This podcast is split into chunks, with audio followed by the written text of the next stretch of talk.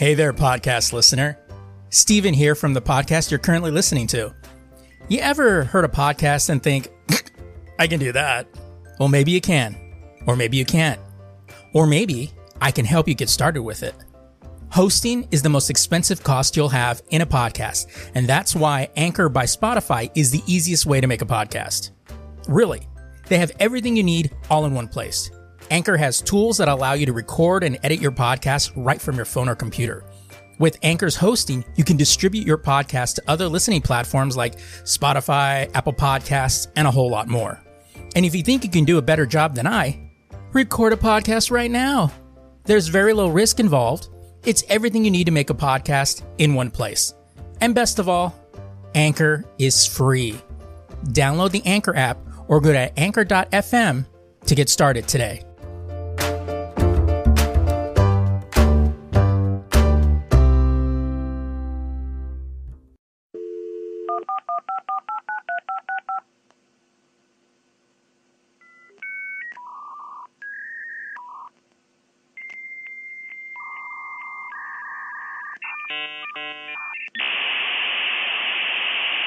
Welcome to the Lazy Geeks Network.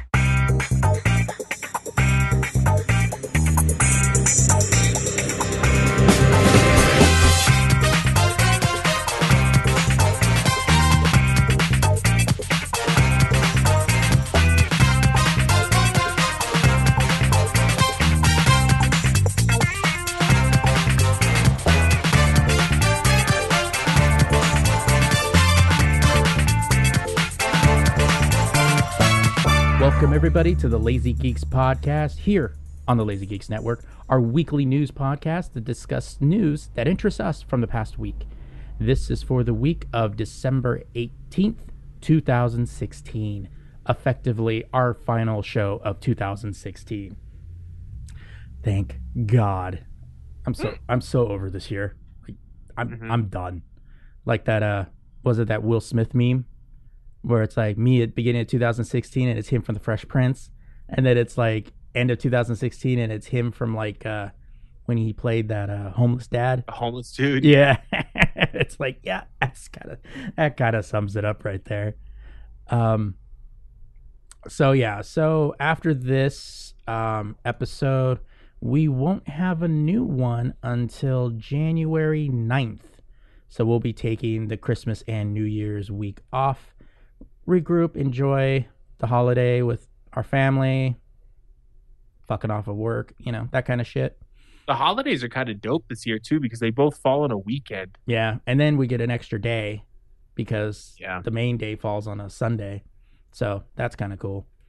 Um, and yeah, and like this Friday, I'm going to uh, the Egyptian with Heather, and we're going to check out a screening of It's a Wonderful Life. So that'll be fun. Oh, don't spoil it for everybody. Yeah, I know. They're He doesn't Don't kill himself. it's so funny because that, that movie was so controversial be, co- controversial when it came out because he wanted to kill himself. right. And you watch it now and it's like G rated. Yeah. Like who fucking cares? it's on it's fucking Nick it's on Nicktoons, you know? It's like and if you really think about it, it's a dude with first world fucking problems whining too much. Yeah. It's like the hipster anthem film.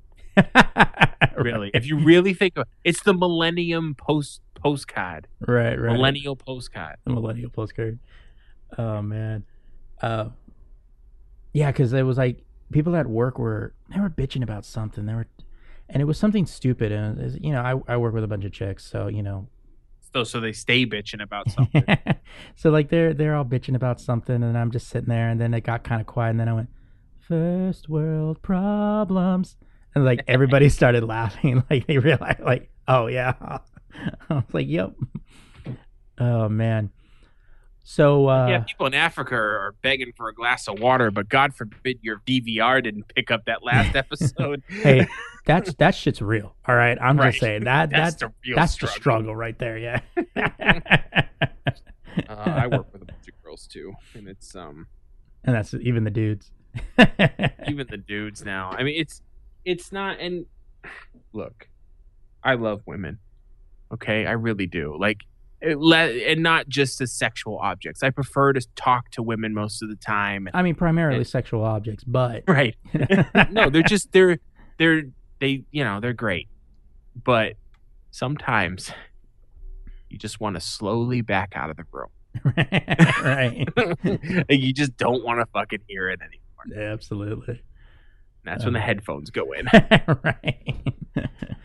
oh man. So uh I saw Rogue One this weekend. And don't spoil it.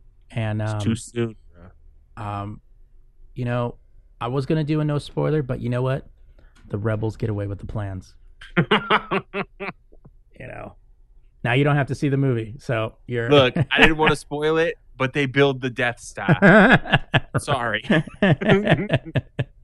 um, That's the one thing about like a prequel. Yeah. Is you kind of already know what's gonna happen. right you know but you're just kind of like ah, let's see how it happens um so i wrote a review on the website uh lazygeeks.com and i think i'm just going to read the review uh so the first of the standalone movies for Star Wars begins with Rogue One, a Star Wars story. For the uninitiated, it is a prequel to Star Wars A New Hope. However, some of you may say, well, wasn't that Star Wars Revenge of the Sith the prequel? Yes, but this is a story about a major detail that was told in A New Hope. Confused yet? Good. Then you're ready for the standalone movies. The movies are not part of the original, tri- are not part of any trilogy, which fits at, and these fit in random points in the Star Wars universe.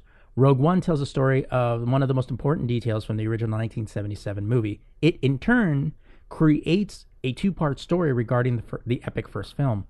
In this story, Jane Esro, who is left to live with Saw Gerrera, who's played by Forest Whitaker, after her father, Mads Melkinson, is taken by the Empire to complete work on their new powerful weapon, the Death Star. The primary story is Jane works with the rebellion to find her father and eventually search for the plans that reveal a weakness in the Death Star. The film features a rogues gallery of people who join Jane to retrieve these plans and become what would be considered a real Suicide Squad. Chirrut uh, Imwe, Donnie Yen, is a blind Jedi-ish fighter who is shadowed by Baze Malbus, uh, Yen Jang, that brings the firepower. Cassian, uh, Cassian Andor, Diego Luna, is the rebellion leader of this group, uh, being led behind Imperial lines by defector pilot Brody Rook as Ahmed. K2SO Adin Tudyk, or uh, Tudyk, is Cassian's co-pilot as a reprogrammed Imperial droid who steals many of the scenes he's featured in. Kind of a sarcastic um, C-3PO, but just a really, really awesome droid. Uh, the film is definitely a sight to see. It has many hits that some would expect from a first standalone movie. However, the results set the bar kind of high for the following films. The film tells a compelling story that features an entirely new cast, but set in a place that links it to the original films. Their actions essentially set the next series of movies in motion. Basically, what happens in this movie really kind of kicks off the trilogy, that original trilogy. Makes you kind of see it in a different light. There is an, there is enough of a new story and nostalgia to make the film film feel well balanced. In regards to the scope, the film feels bigger on a film scale compared to the other movies, including The Force Awakens. Even though it's tell a larger story, Rogue One feels that it covers more area than all those movies combined. We are taken to various planets in the galaxy with a brief description of how they fit into the Empire. With the exception of the Death Star, all the planets we are taken to in this film are vastly different from one another and different from previous films. The nostalgia casting of Bail Organa, Jimmy Smits, and Moth, um, Mon Mothma, uh, Genevieve O'Reilly, links it to the prequels and the original trilogy. Even the CG characters I found fun, while some may have found them creepy. And don't even get me started on the gold and red leader cameos in the film. I was giddy with joy. While Darth Vader does have a smaller role in the movie, Vader has a monumental moment at the end of the film. And if you have read the Darth Vader comics, you will see where I'm going with that. Vader gets his balls back. Rogue One has set the high bar with all standalone movies that are coming down the pipeline. The film does get a slow start, but it needs to set up the characters for the story. We're not dealing with established characters from previous versions of the trilogy, you know, like movies used to do. However, once the movie gets going, it takes you on a fun ride. Definitely a dark story, but it will make you want to rush home and see A New Hope, essentially see part two of this story. I gave it a, um, out of five stars, I gave it 4.5. Like it was a it was a, a really really great movie, but it didn't it wasn't without its flaws. But I thought it was uh, it's it definitely a see in the theater too. Just the the the way the the scope of the vistas, the way they the way you see like the landscapes of everything, definitely need to see in a theater. 3D. Um, if you're gonna do it, I would say probably do IMAX 3D. Uh, the 3D one was cool, but I um, because of the way everything looked and stuff like that, I probably am going to check it out in standard def because I want to see just or standard digital and just see how everything looks because it, it Yeah. looked amazing. Yeah, I kind of want to see it in IMAX. I haven't seen it yet. I probably I want to go see it this on Christmas weekend, but I might not because that's going to be pretty fucking crazy. Well, it's gonna be a crazy weekend anyway because it's Christmas, but it's gonna be crazy at the theater too. Right, right. Um, I might see it the following weekend.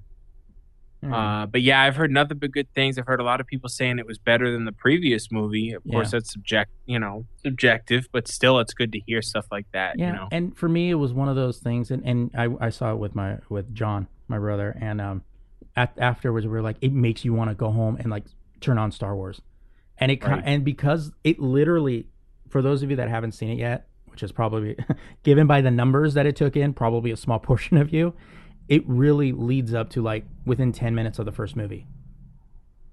Like it's that close. Like the ending is that close.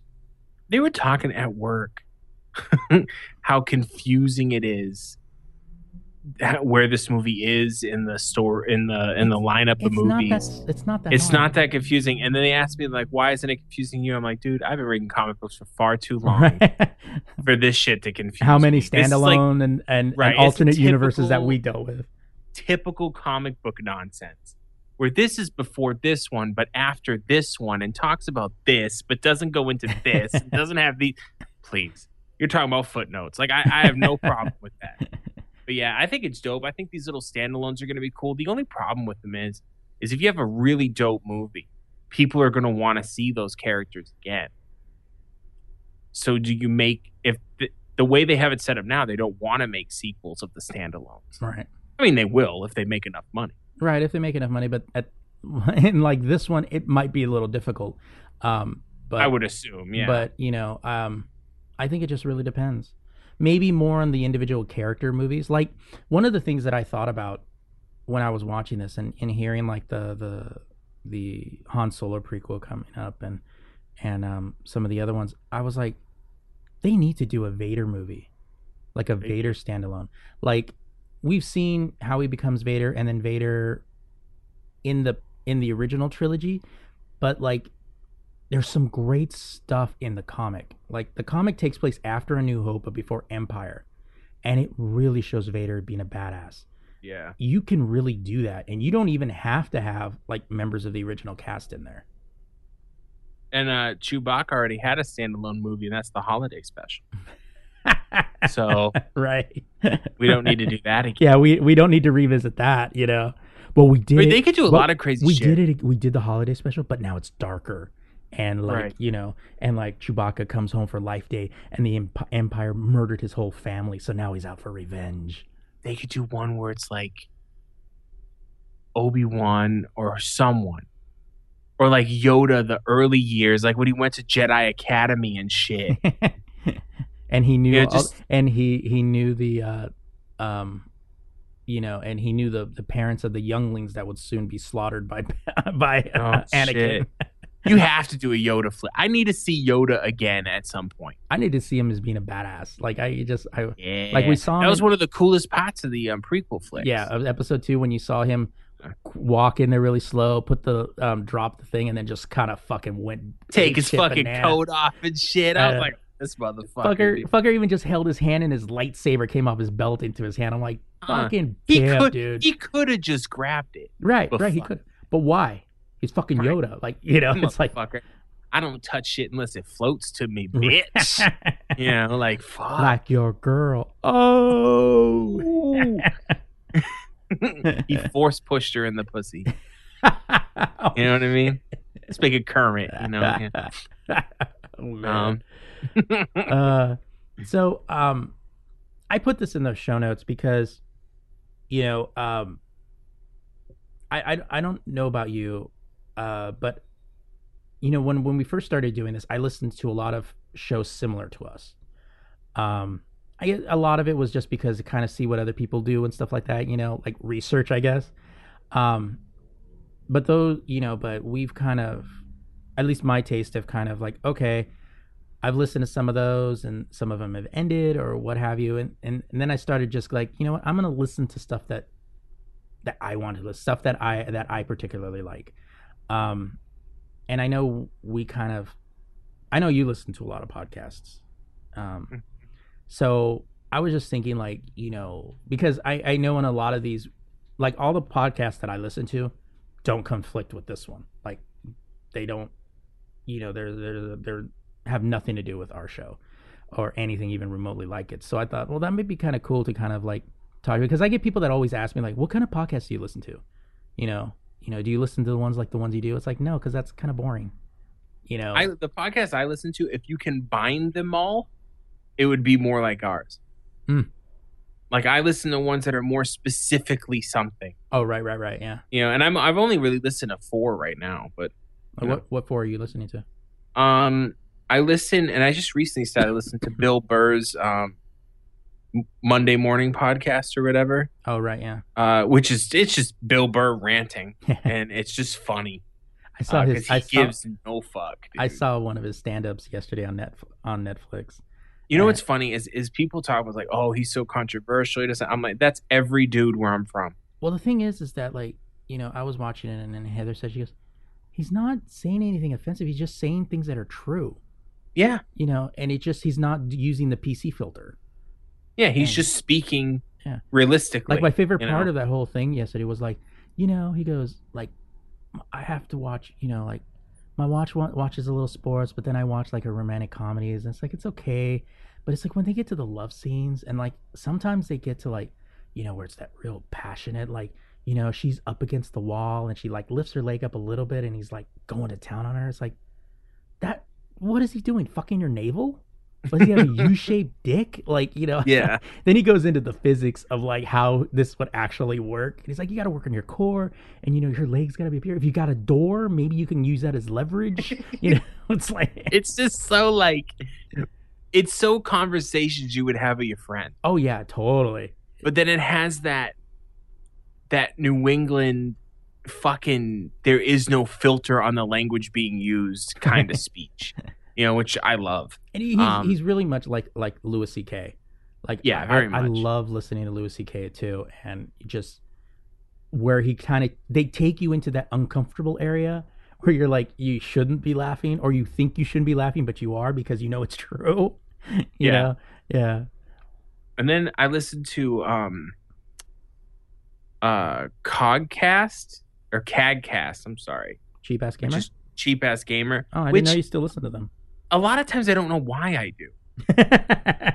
because they all sound bored as fuck the whole time. Like it's that one is the closest to what we do. It's just video games because they're running down news.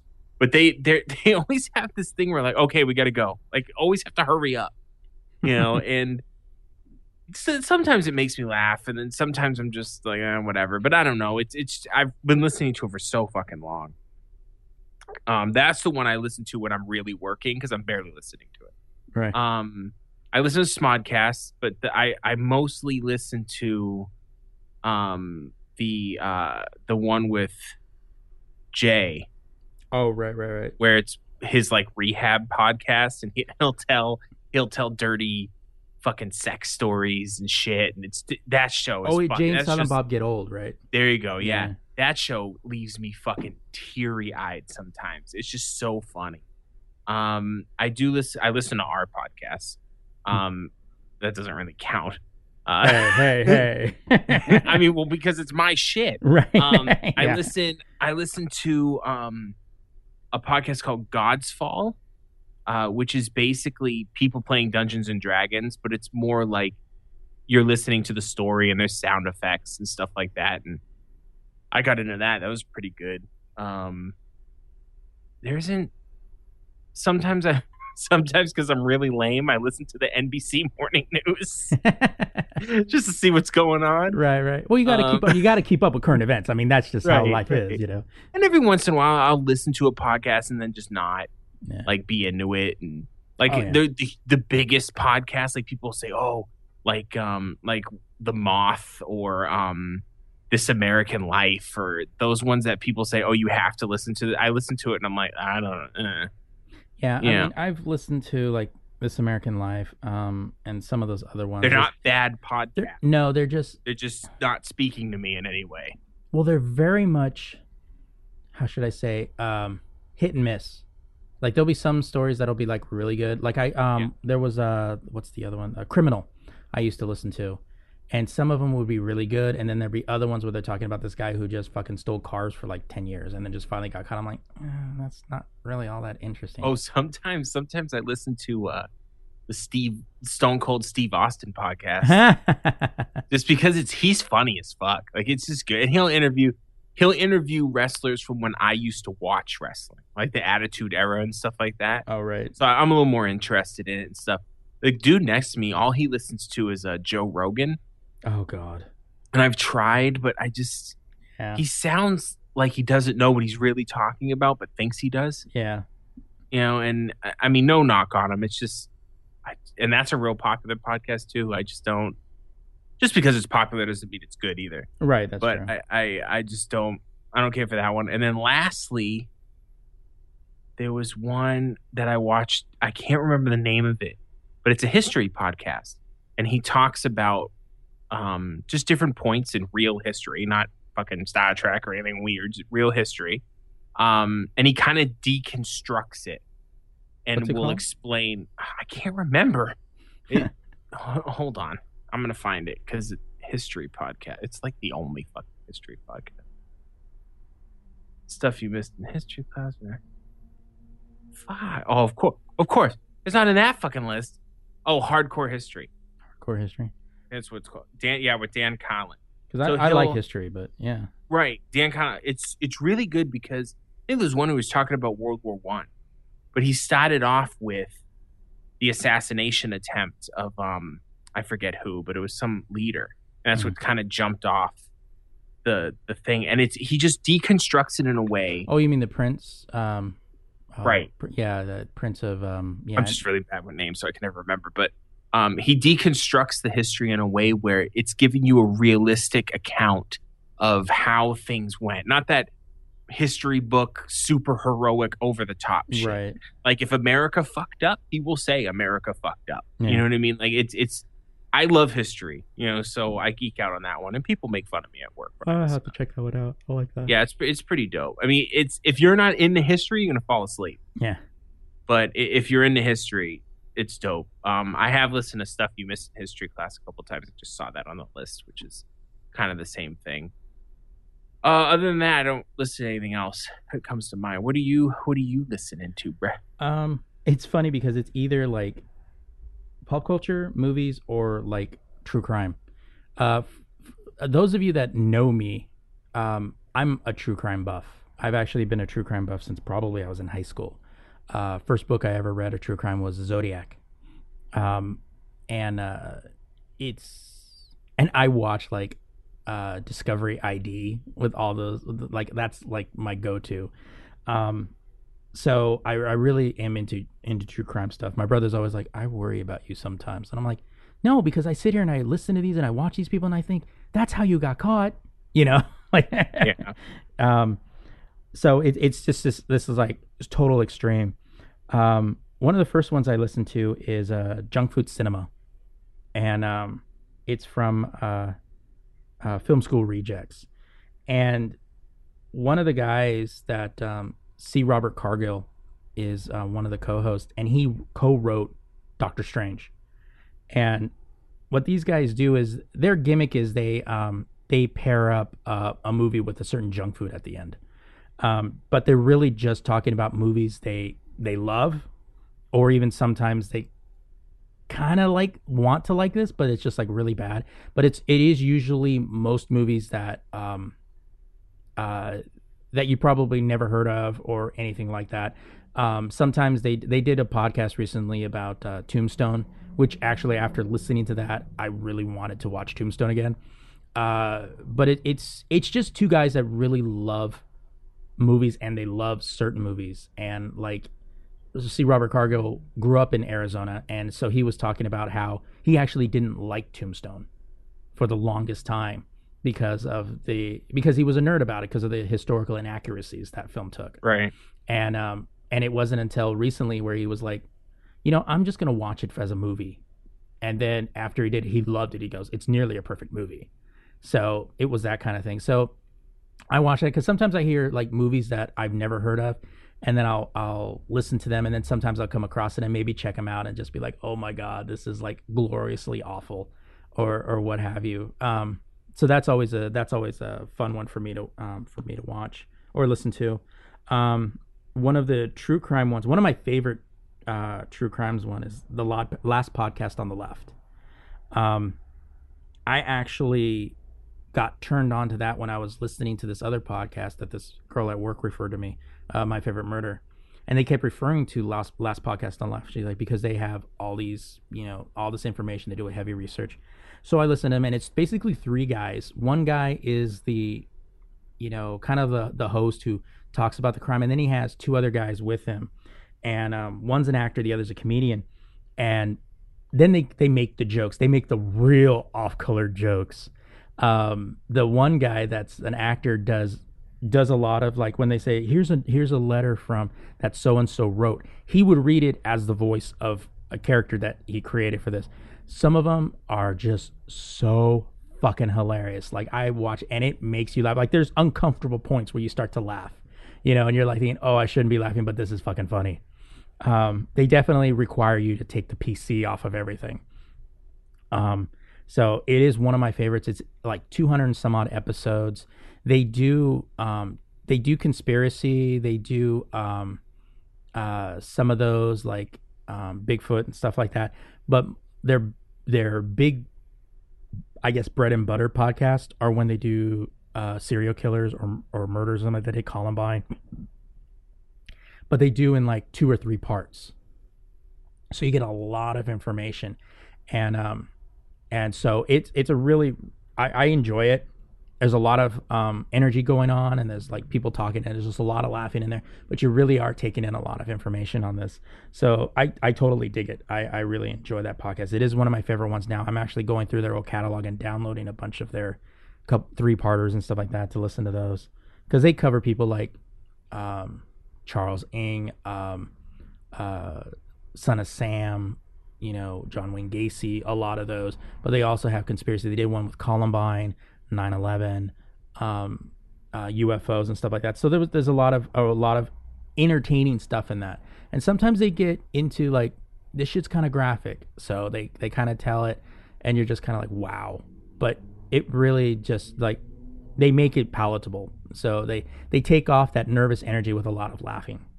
Um, I listen to a I listen to um, Smodcast, but the actual Smodcast, which is uh, Kevin Smith and um, and um, uh, Scott Mosier, and I really like that podcast because they're about the same age as I am, so their references are the same.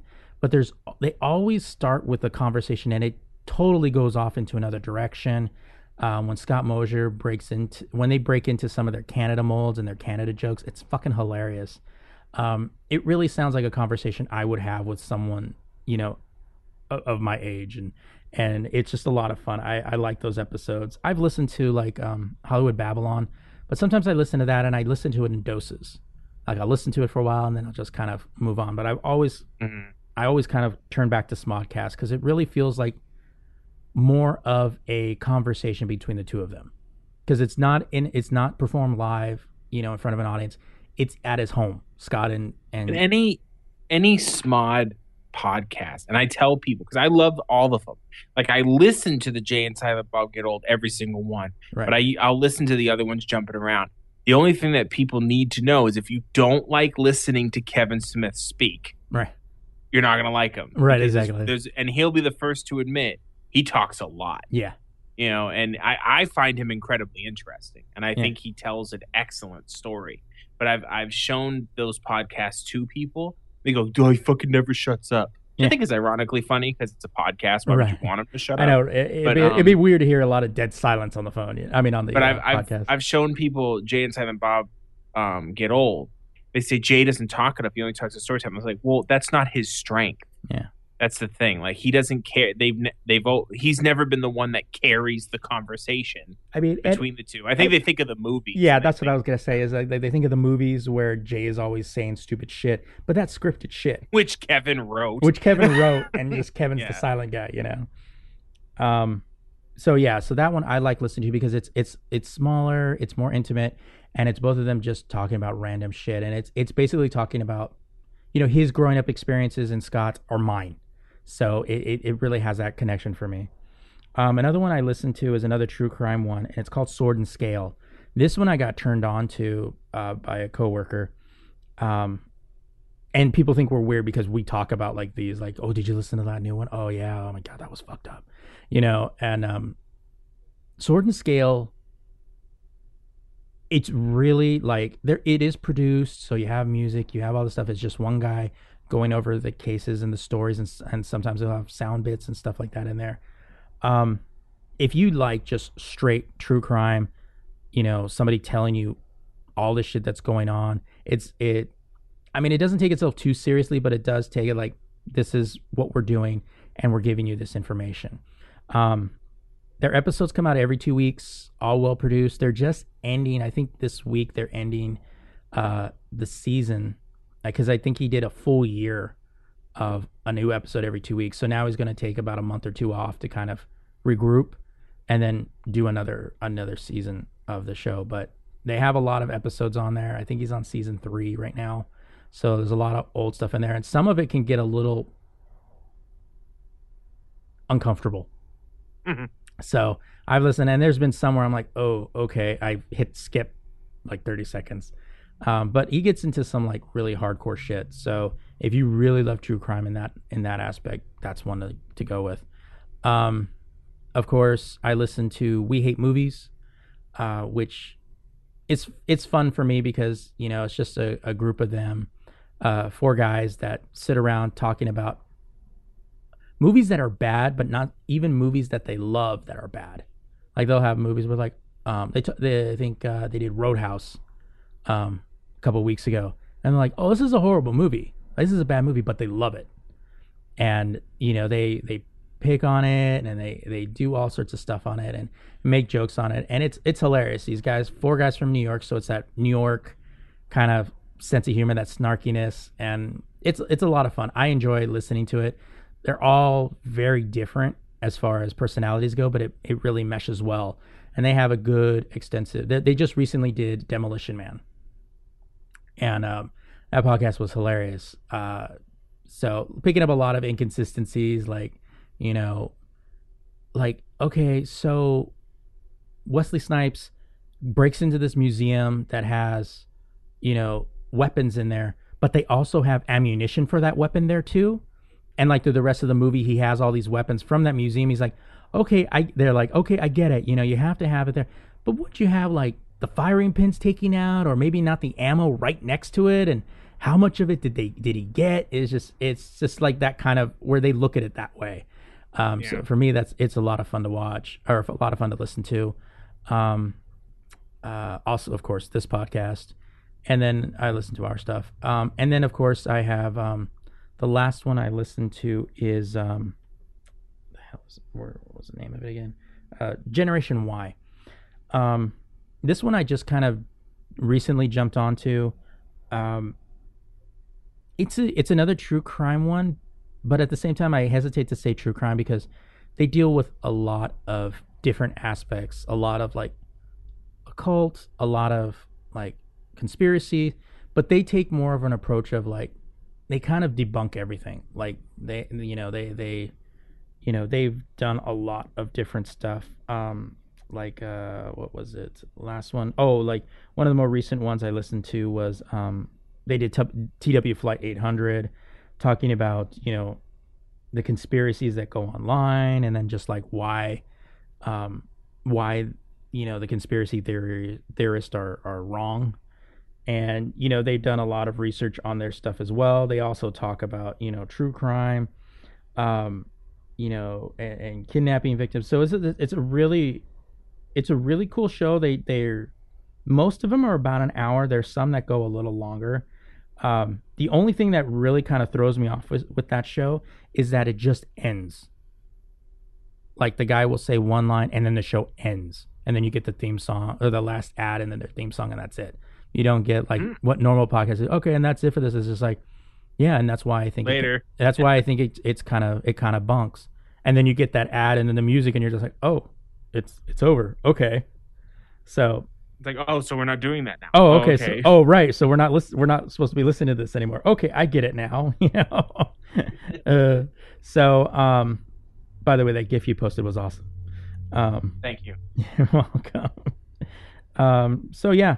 So those are the those are the ones that I listen to. So, you know, and the reason why I also thought about it was was because you know you know we're off for a couple of weeks, and I know, especially when I go on a trip somewhere or if I'm traveling somewhere, I'm loading my shit up. Like even with shit that I've never listened to before. So it's always a good time to, you know, pack up your listening device with podcasts. Yeah, and shit. podcast podcasts are fucking great. I mean, because for me, music can only go so far. Right, right. Like I'll listen to music when it's crunch time. You know, when when I really have to get something done, or when people are just driving me fucking crazy and I don't want to listen to them anymore. Right. But podcasts are something that I always have one earbud in. I can have a conversation with other people, f- or like you know, for work or something. But I can just enjoy myself and listen to some, something inter- entertaining or whatever. It is a little weird uh, listening to like the Jay and Silent Bob Get Old, and Jay's telling a story about fucking drugs and anal, right. and and some chick is talking to you about work. You're like, uh, uh,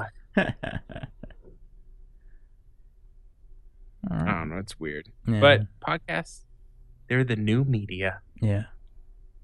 Fuck radio.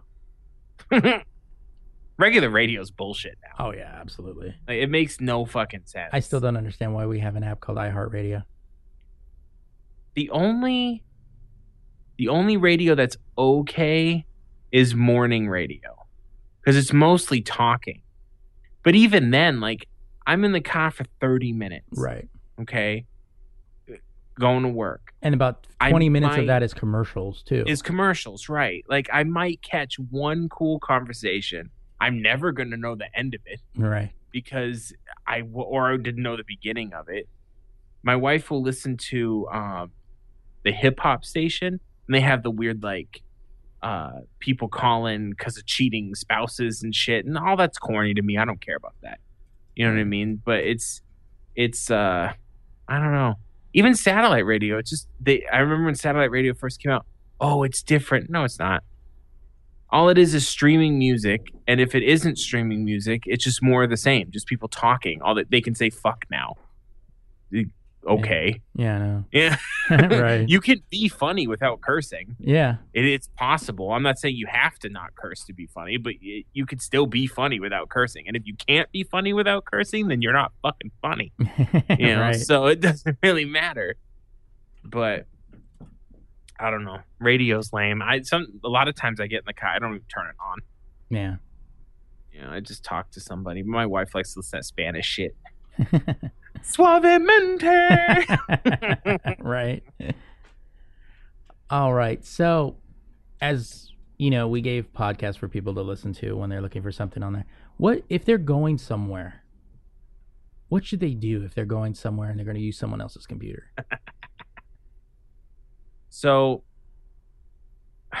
hold on let me open it so i came across this uh this article on um lifehacker there's top 10 things to do on your family's computer when you go home for the holidays. And i thought this was just really cool to read through um because we all have anyone who knows how to deal with computer You're pretty much the IT guy for the family. right. It, they- they think you're so- you they think you can you're the dude from hackers you know because because computers are the weird thing. Computers are like cars in a lot of way in a lot of ways where they're the person is afraid to work on it right. so they know nothing because they just think they're going to break it you know so here's here are the top 10 things that you need to do and i agree with every single one of these top 10 is run os updates as soon as you get there Yeah. because they might take a while and you can get those out of the fucking way And you know Uh, that whoever is doing it is like, I'm I'm working on Pinterest. I don't need to use that right now, and they'll click, you know, later. right now windows 10 it's probably going to be all up to date anyway unless someone was dumb and turned automatic updates off um you should only turn automatic updates off if you know what the fuck you're doing Yeah. you know but Or you know I the get- update is bad and you turn it off because you don't want to get that shit. Exactly. Um, number nine is install or verify they have virus protection anti malware. There are people out there when I was working at Best Buy, like, oh, um, I don't have virus protection because you don't need it. You Hmm. only get viruses from fucking Adobe shit or just some dumb shit. I'm like, okay, well, when you get your virus, be sure to come in and we'll sell you the warranty. Right. Uh, Um, number eight's update their browsers and extensions. Make sure they're using everything up to date. I'll even throw in put it uh put an ad blocker on there. yeah. Um, it just I every time I reinstall Windows, I use the internet for five minutes without an ad blocker, and I'm like, how do people do this? I know, right? It's ridiculous. Um, number is uninstall crapware, unnecessary programs, so all that crap that comes with the pre-built systems or anything they might have installed that they didn't need. Yeah. I've noticed with my grandmother, especially, she'll have downloaded the install file for something about hundred times before she realized she needed to install it. right. Um, number six automate everything you can. Yeah. Uh, if you're good with script files, you can be pretty slick and put something on there that you just double click and it runs a bunch of shit for you. If not, you know, you just turn have it run the antivirus once a week and stuff like that. Um, this was an interesting one I didn't really think of. Run a few speed tests uh, uh, and benchmarking for the system. So you have like a you have a good starting point. So if they call you, you can tell them, okay, well, click the one that I put there, and then it will sh- tell you if the speeds are bad because you'll have like a something to base it on when it's actually working properly. Yeah, and also too, because sometimes you'll you'll have something that really drains that speed, and Right. you know, like the, my internet's always slow. Okay, well we'll find something, look and see where your benchmark is, and you're like, oh well, you have this bullshit program.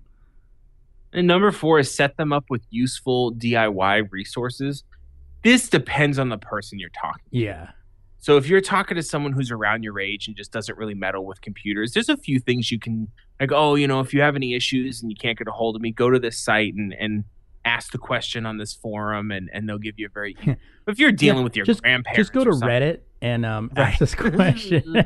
um, if you're dealing with like your grandparents or, or people who just don't understand that stuff, yeah, um, that's probably not gonna fly. right. Um, but whatever, feel feel, feel the room. Um, number three is back up their data and set up regular backups. This is one thing that I'm still annoyed that people don't do this. pe- people don't do. This shit. It's it's gonna be music and pictures for people who don't like use computers all the time. That's all they're gonna have is music and pictures.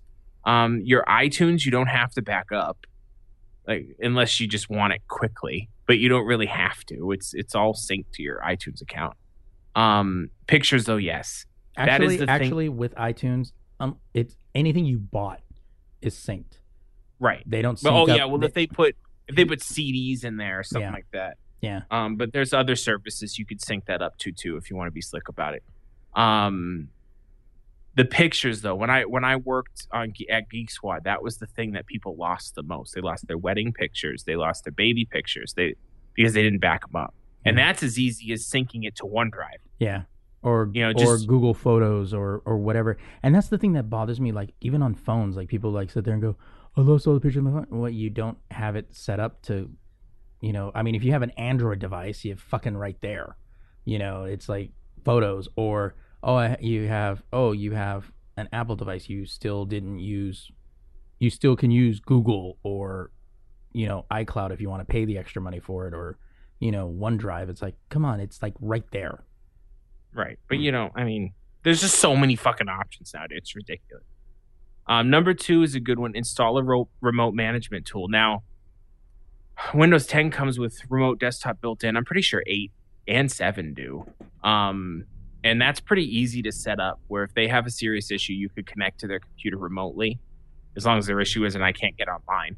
Um, and then you can you can take control of their computer over the over the internet and, and kind of work on it that way. I have that set up with the computer. I have two. Well, I have three computers in my house, and I have remote desktop access to the the two that aren't mine, so I can. They, they can come in and go. I'm. Ha- oh, I don't know how to do this. I don't even have to get up. Right. I'm that lazy. You know, I'm just like, all right, work it out. Um, number one, get out of doing it in the future. This one, see, finally, the biggest thing you can do, at least for your own sanity, slightly bow out of being the family tech support in the future. If you don't enjoy it, sometimes it's better to just save everyone the frustration and give your loved ones some more options to help themselves. I, I agree and disagree with this one. Right. If someone's being a dick about it, yeah. then yeah, fuck them. But that should be easy. Be like, look, I'm helping you out. You're being an asshole. Yeah. Exactly. I'm I'm in the school of thought that if you have a skill, if you know how to do something, and someone's being genuine with you, they're being cool with you, yes, you need to help them out. Yeah. You, know, you scratch someone's back, they scratch yours. You know what I mean? Like, don't be a dick. yeah. Because there's a lot of people like, yeah, I know computers. You're a fucking idiot because you don't, and I'm not going to help you. Well, that doesn't help anybody. Yeah. does it? Exactly. It just shows that you're an asshole. That's pretty, Yeah. And I'm speaking about Adam at this point. I well, fuck you. I'm a I'm a firm believer in if you if you learn anything, you should you should be willing to teach it to someone. Right? Yeah. Like, let's all share the knowledge, or at least use that skill in some kind of constructive way. It's I that- didn't it's, learn- I It's didn't learn how to- movie Pay It Forward. Exactly. I didn't learn to maintain computers just to maintain mine. Right. like that, that's stupid. Um, although helpful. Uh, but, but uh, you know, just fucking help out. That, that's what I'm trying. to All right. So now that you're pretty much set up for the holiday week that's about to happen and the holiday week in between, uh, I guess it's time we move on to our one awesome thing. So my wasn't one awesome thing comes from TechCrunch. So if there's one thing I consistently love, this is the writer by the way. Uh, if there's one thing I consistently love and can be trusted to both enjoy free and even pay for, it's fireplace videos sometimes called Yule log videos too. These those are the ones you see on Netflix, in the Apple TV App Store, and on YouTube that is just shows a fireplace for a long period of time, often looping a clip and sometimes including music and sound effects. They are arguably the best televisual content currently available, and Marvel wants it uh, on that red hot market. The Disney owned superhero brand behind favorites like The Avengers, Iron Man, and Ms. Marvel have released five separate fireplace videos in 4K resolution on its YouTube channel. Each out, um, each an hour in length. And Coca-Cola sponsored clips also include an up-close variant in 1080p. And since the 4K originals are way zoomed out, it'll give you a sense of the surrounding environment in which belongs to a specific Marvel superhero or super team. The videos are for the Guardians of the Galaxy, Iron Man, Thor, Ms. Marvel, and Captain America. And each content set some set dressing unique contains, I'm sorry, each contains some set dressing unique to the character as well as background audio that will make you feel like you're right next to those heroes enjoying their health, uh, enjoying their hearth. Some of the videos also appear to contain brief Easter eggs and not um, that particularly revelatory about plot points or aching or aching like that. Unfortunately, there's a dancing baby Groot in the Guardians one that is shamelessly adorable, though. Uh, if you're looking for a um, something sweet, sweet, or for that sweet, sweet sap, all the fireplace videos are included in the YouTube playlist embedded in the article. And go ahead, dim the lights, mull some wine, and enjoy the vi- the vibes. I thought that was fucking cool. As I've seen some screenshots of these, and like in Captain America's apartment, you'll have like his fireplace, and right above it, you're gonna have like the old shield, and then off to the side, you'll see his other shield kind of just laying there. Um, it's just it's some really cool stuff. I, I totally dig it. I thought I was like, because for me, I usually put like uh, the Yule log on like on Christmas morning or Christmas Eve when you're just kind of winding down, you know, and just kind of have the Christmas lights on. I was thinking like, oh yeah, I'm definitely using these Marvel vids. I do want to um apologize because I know it's probably obvious to Steve, but I I kind of seem distracted. It's because people are bugging me um about a personal personal fucking issue they're having, but the show must go on, so fuck them. um, so my one awesome thing is uh, this actually happened a long time ago, but it just came to light, and I just thought it was funny. Um, and I'll just read the article here, but uh, Sam Van Tilburgh, uh, formerly of Lionhead Studios and now of Gfinity, has revealed the tactics employed to stop Fable leaks being posted back in 2003. If you don't know, Fable was uh, an Xbox only um, action RPG, very popular, very good too. Um, on a recent BAFTA Games panel titled "Who Rules Games," uh, Van Tilburgh recount, recounted the time a young hacker got hold of screenshots and other information about Fable that was never meant to be released. And um, this is on IGN, and they have the BAFTA thing on there. Uh, the group called Kib- Kibitz was a small group of hackers, and one of the screenshots, uh, quote, was the hero of Fable stabbing a little kid through the head. It was never meant to be released for obvious reasons. Hmm. So it's concept art that um, probably just just what they do in game development, as with movies and stuff like that, is is they no idea is a bad idea in the beginning. So they'll sit there and come up with a million ideas around the main concept, and then they'll throw shit away that isn't going to work. Hmm. Obviously, that's not going to work, so they threw it away.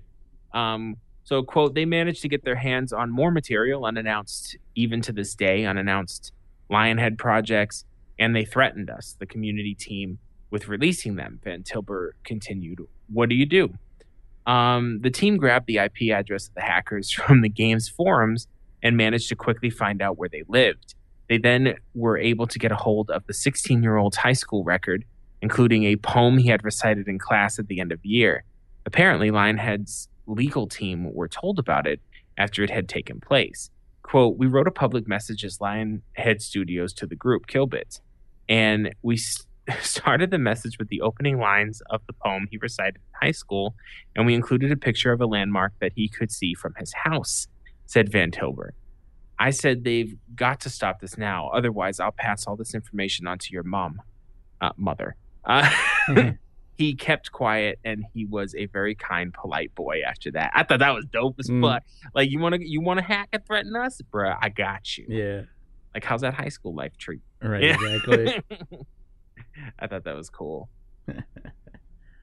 All right. Well, with that, I think it's time we jump into the headlines. So, Margot Robbie's performance as Harley Quinn in David Ayer's Suicide Squad was one of the film's standouts, so much so that the actor and her character were expected to be setting up a spin off film. That project, written by screenwriter Christina Hodson and centering on the Birds of Prey storyline, would feature Harley Quinn and, on a heroic side, presumably team up Black Canary and Oracle. Well, there are al- there's also a possibility of incorporating Katana and Huntress if it follows the comics. However, today's big news from the world of DC Comics and Warner Brothers goes in an entirely different trajectory. T, uh, the Hollywood Reporter reports that Robert, uh, Robbie, and Ayer will team up again for Gotham City Sirens, an all-female DC villains movie that will feature Robbie's Harley Quinn, um, likely alongside Femme Fatale's Poison Ivy and Catwoman. Whether the project is an addition to a Birds of Prey movie or whether the two ideas will be combined into one movie is not entirely clear. Though I do love the idea of a team of female superheroes clashing with DC Comics' most iconic and famous super female supervillains. It's also being reported that screenwriter Geneva Rob, um, Robertson Dworet, Tomb Raider, is writing the screenplay and perhaps will also the um, so perhaps this is wholly separate feature. Ayer stays in supervillain mode as both director and producer of Gotham City Sirens. DC's Geoff Johns and Jon Berg will also act as producers. The movie will be adapted from the relatively recent comic DC Comics run that started back in 2009 and centered on Harley Quinn, Poison Ivy, and Catwoman. Those stories found the vicious trio flush with cash after Catwoman managed to steal all of Bruce Wayne's money. The downside is that she had recently had her heart cut out by the vicious Hush. The three anti-hero anti-heroines unite to watch each other's back as they come up against reformed criminals, villains in disguised as heroes, and many notable names from the Batman lore.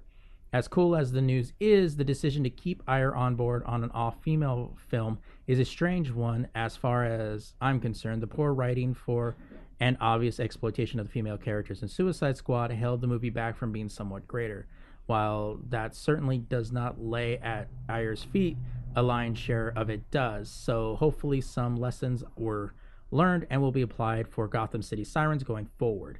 Uh, that's assuming GCS will actually be empowering and not simply a two-hour display of eye candy instead. If you if you were to judge a comic book by its cover, you'd be right in assuming the latter. Here's hoping um, the movie can actually elevate the source material beyond sexploitation. I'm sure you have some thoughts on your own. Feel free to share. Blah, blah, blah.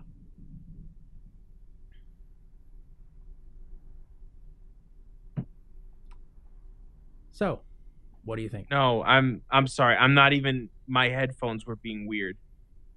I'm like I heard you and then you faded for a second. I went ah. I was like, what the fuck? Wow. Okay. I'm sorry. So, um, I was having technical issues. All right. So, you know, this could be cool. I I may be uh um I mean, I, I don't know. I, I some of the criticism about Suicide Squad I didn't find valid. I think it was just Yeah. people being bitchy. Um, because they wanted something to hate with that movie. It's just kind of what it seems that it's come down that to. I mean, isn't that isn't that the tone with most DC flicks now too? yeah. I mean, they're not. They haven't all been perfect. Let's be honest. But a lot of people are just aching for that screener to come out so they can say this is the shittiest movie I've ever seen. yeah. You know, Um, but yeah, I'd be looking to see if they if they do this movie and if they keep it close to you know the the source material. It'd be cool to see their version of Poison Ivy and Catwoman in this particular DC universe. So it'll be interesting to see how it pulls together.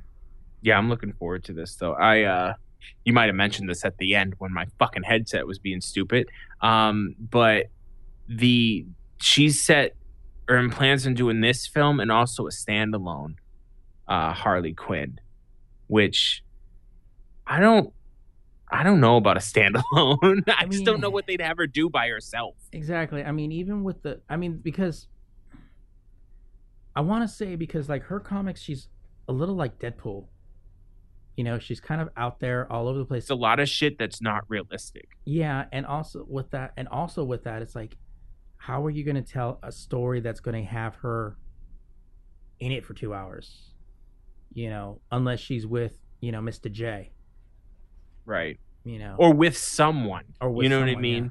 Like in the current comic, um she has her own little gang and then she she owns an apartment building and that's her like group. Like she's always with someone. Like I'm Yeah. not saying she's not independent or can't take care of herself, but she's just such she's such an a zany, insane character that the other people kind of ground ground her in Yeah. the story. You know, because if you just have her, it's fucking batshit crazy too much yeah, you know, or the writer's going to tone her down, and then you've you've missed the point, you know. So it's it's um, I don't know, but I'm looking forward to this, this Gotham Sirens. I think it's going to be dope.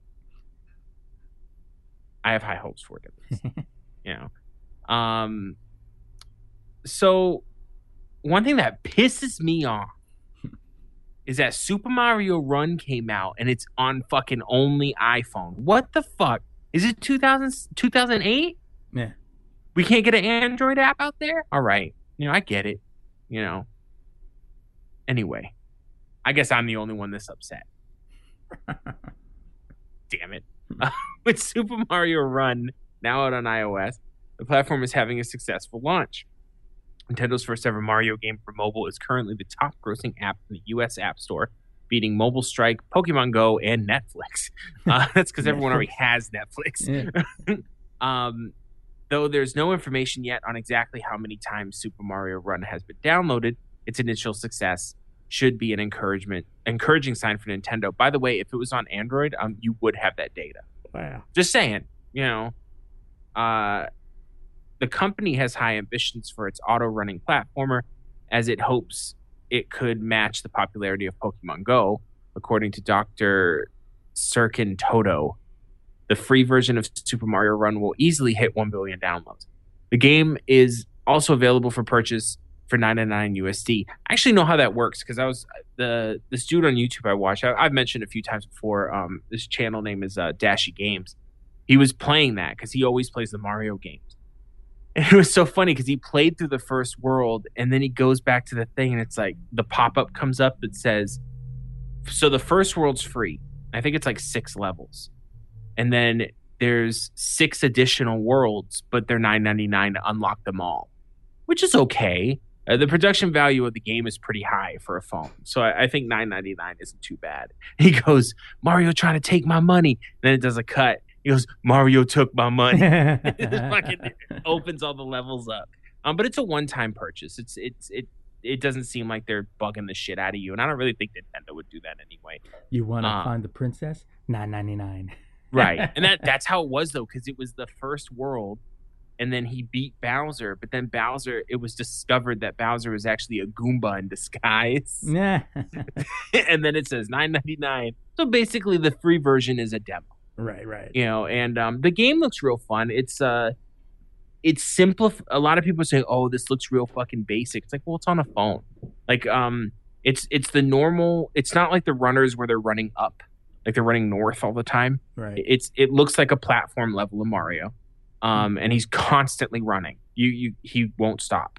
Um, he'll automatically No vault. need to stop. He won't stop. That's right. Um, he'll automatically vault over uh short obstacles and villains. Oh. He'll automatically hop over them, but you can also jump and you can jump on the villains. You can do stunts and shit, and you have to jump on, do the wall jump and shit, and all this stuff like that. It looked like a lot of fun, um, but you're you, there's I think there's puzzles in there too and stuff like that. But um, when it comes on an Android, I'm confident. That's that's a definite. Uh, though it can only be played on iPads, iPhones, and iPod Touch devices oh, running iOS iPads? 8 Oh, or I have, newer. a- I have my iPad. I Hey, you should get it. I should get it. Nintendo is planning to release an Android version sometime soon, of course. Of course. Um, so yeah, the game looks pretty dope. Uh, Pokemon Go, I feel by the end of 2017, no one will play it. I don't even hear much people playing it anymore. There's still people that play it, but not nearly as many.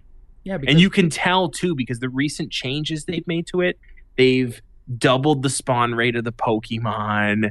Um, they made they're making it easier to do things and that, and they're doing that because not no one's playing it. Right, right. it's not this massive like everyone's going to the park to go catch pikachu shit anymore. Yeah. you know because it's over now.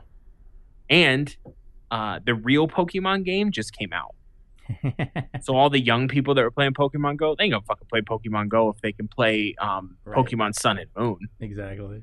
you know. So All right. and Mobile Strikes that isn't Mobile Strike that one where Arnold Schwarzenegger is yeah, like, I think that's Mobile Strike. yeah, All right, so Dolby Atmos support is coming to the Xbox One and and Windows 10 PCs in 2017. The object-based sound format, which promises a more immersive 360-degree 3D audio experience, has been limited to a few key PC games, and including EA's Star Wars Battlefront and Blizzard's Overwatch, albeit in a NAF pseudo sound headphone mix for the latter, as well as certain Blu-ray players. The announcement makes the Xbox One and Xbox One S the first console to support Atmos in games, although, as it stands, only Blizzard has actually committed to bringing an Atmos compatible game to the console in the form of a multiplayer shooter, Overwatch. As part of Atmos support, the Xbox One and Xbox One S will also finally feature Dolby Bitstream pass through, which fires audio data over the HDMI untouched a untouched to a TV or receiver for decoding. The Sony's PlayStation 4 has featured Dolby Bitstream pass-through for some time, despite a lack of 4K Blu-ray drive in its console. That Microsoft has taken this long to add Bitstream support to the Xbox, particularly since the Xbox One features 4K 4K Blu-ray drive, is a disappointment. But at least the feature is finally on the way. Dolby has been working hard to get Atmos into homes following its cinematic its cinema rollout that started with Pixar's Brave back in 2012.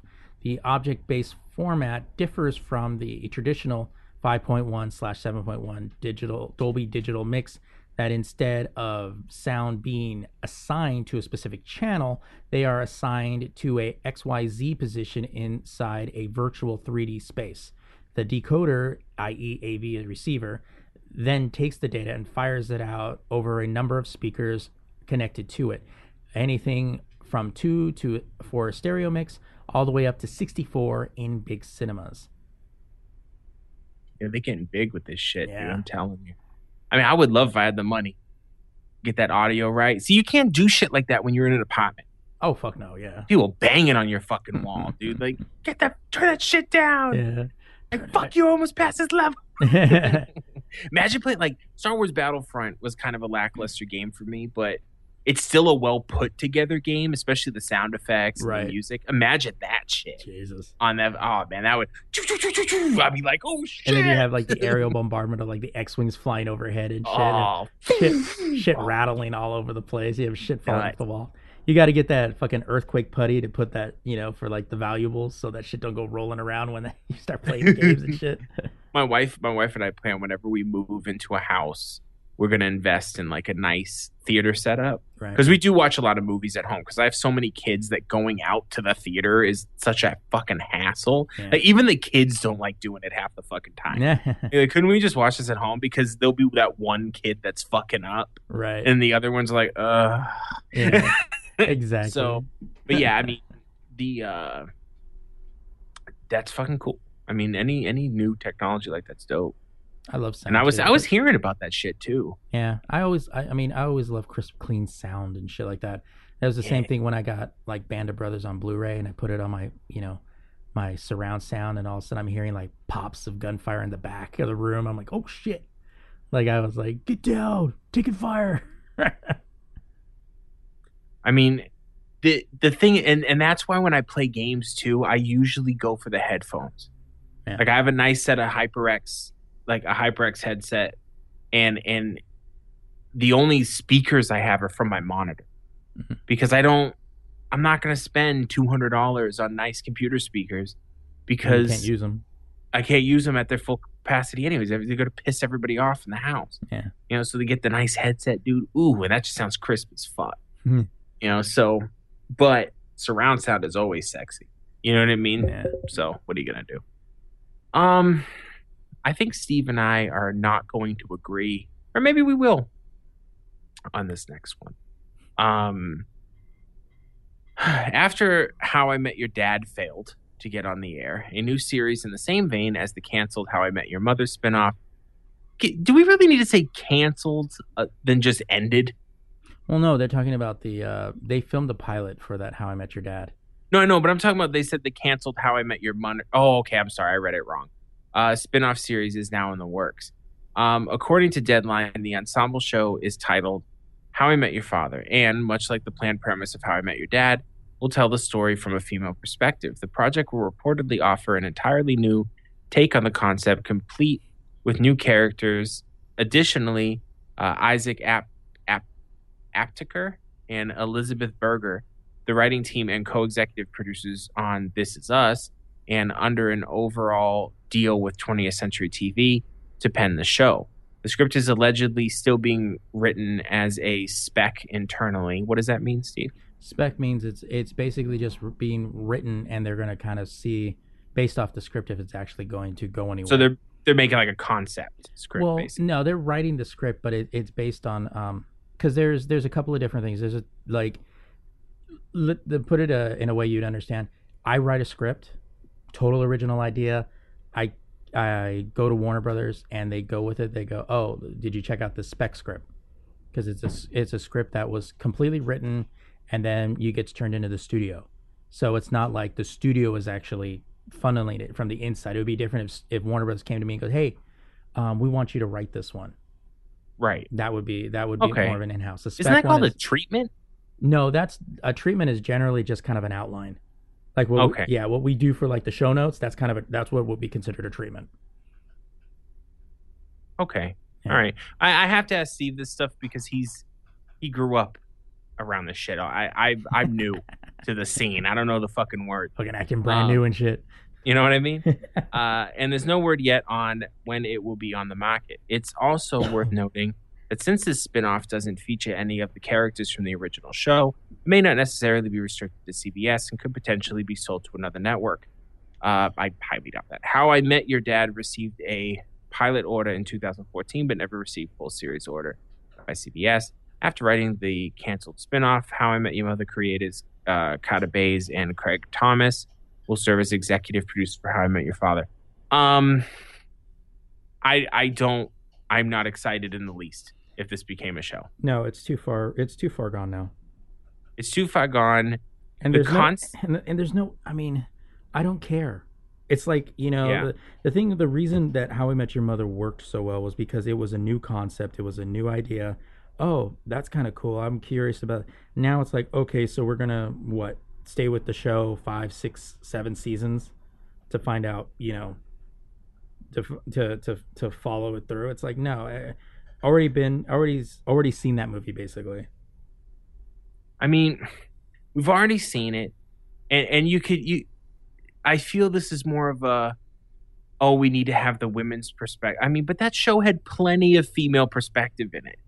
Yeah. And um, who's the Ted? Yeah. I'm gonna be honest, okay. I love How I Met Your Mother was a great show. I, I loved it. I thought it was hilarious.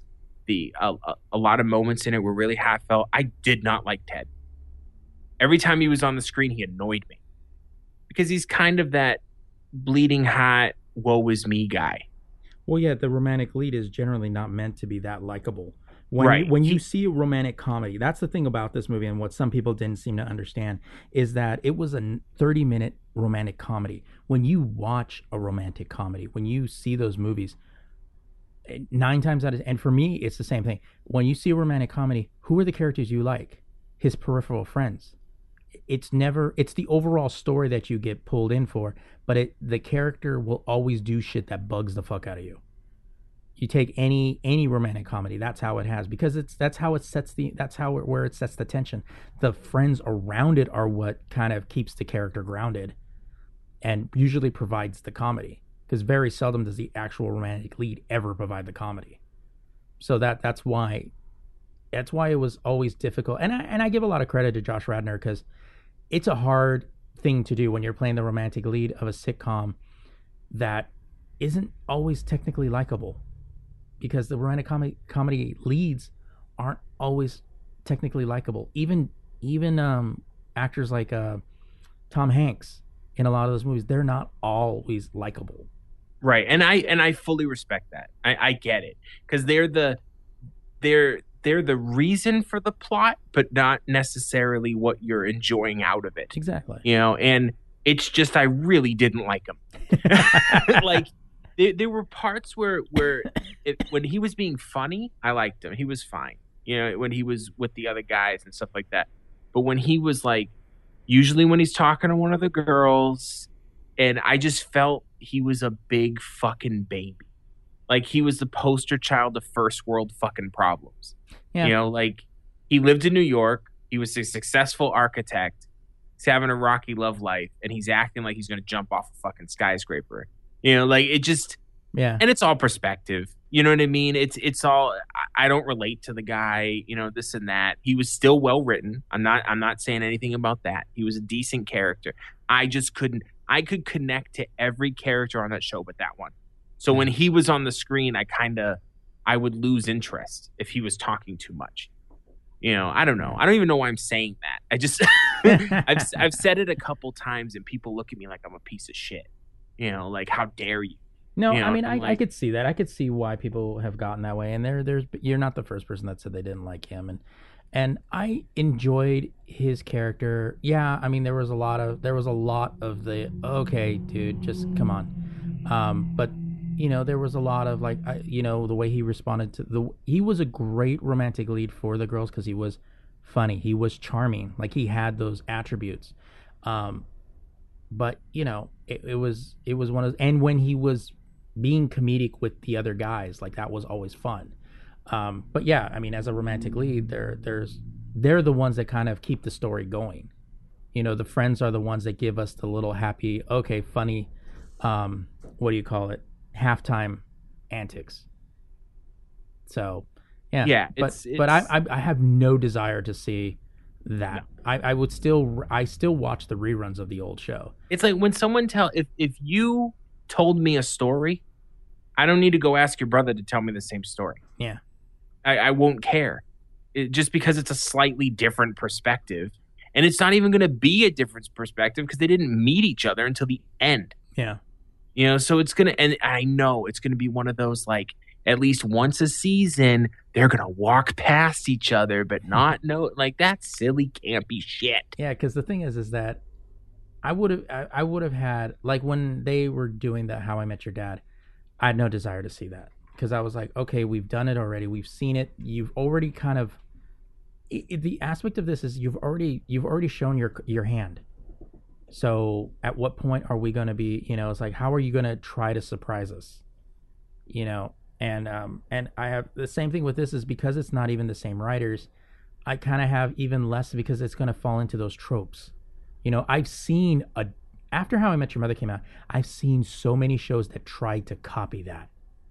They ha- they even aired one with um what's his name uh Jason Biggs from American Pie and the chick from who was actually in How I Met Your Mother, the chick from um uh Scrubs, and it literally was the same show but told from the perspective of the best friend. That didn't even make it a season, and they aired it right after How I Met Your Mother. I was like, if you can't pull it in that audience right after, Especially after such a long running. yeah, it's You, like, know, it, you get, um, what do they call it? Series fatigue. oh yeah, yeah, absolutely. yeah, it's it's like okay, I liked it, but fuck, you know what I mean? Yeah. Like, Yeah, and it was like going like I, I, I remember watching that going, oh my god, it's horrible. It's like just a bad copy. So you know, and all those shows failed. None of them caught on. So, so I don't expect. I, I, I mean, to be honest, I will be surprised if this makes it be if it makes it to a pilot, if if beyond a pilot, you know. But I don't really. Sus- I expect it to sustain anything. uh, I I I I would be surprised if it even left the cutting room floor.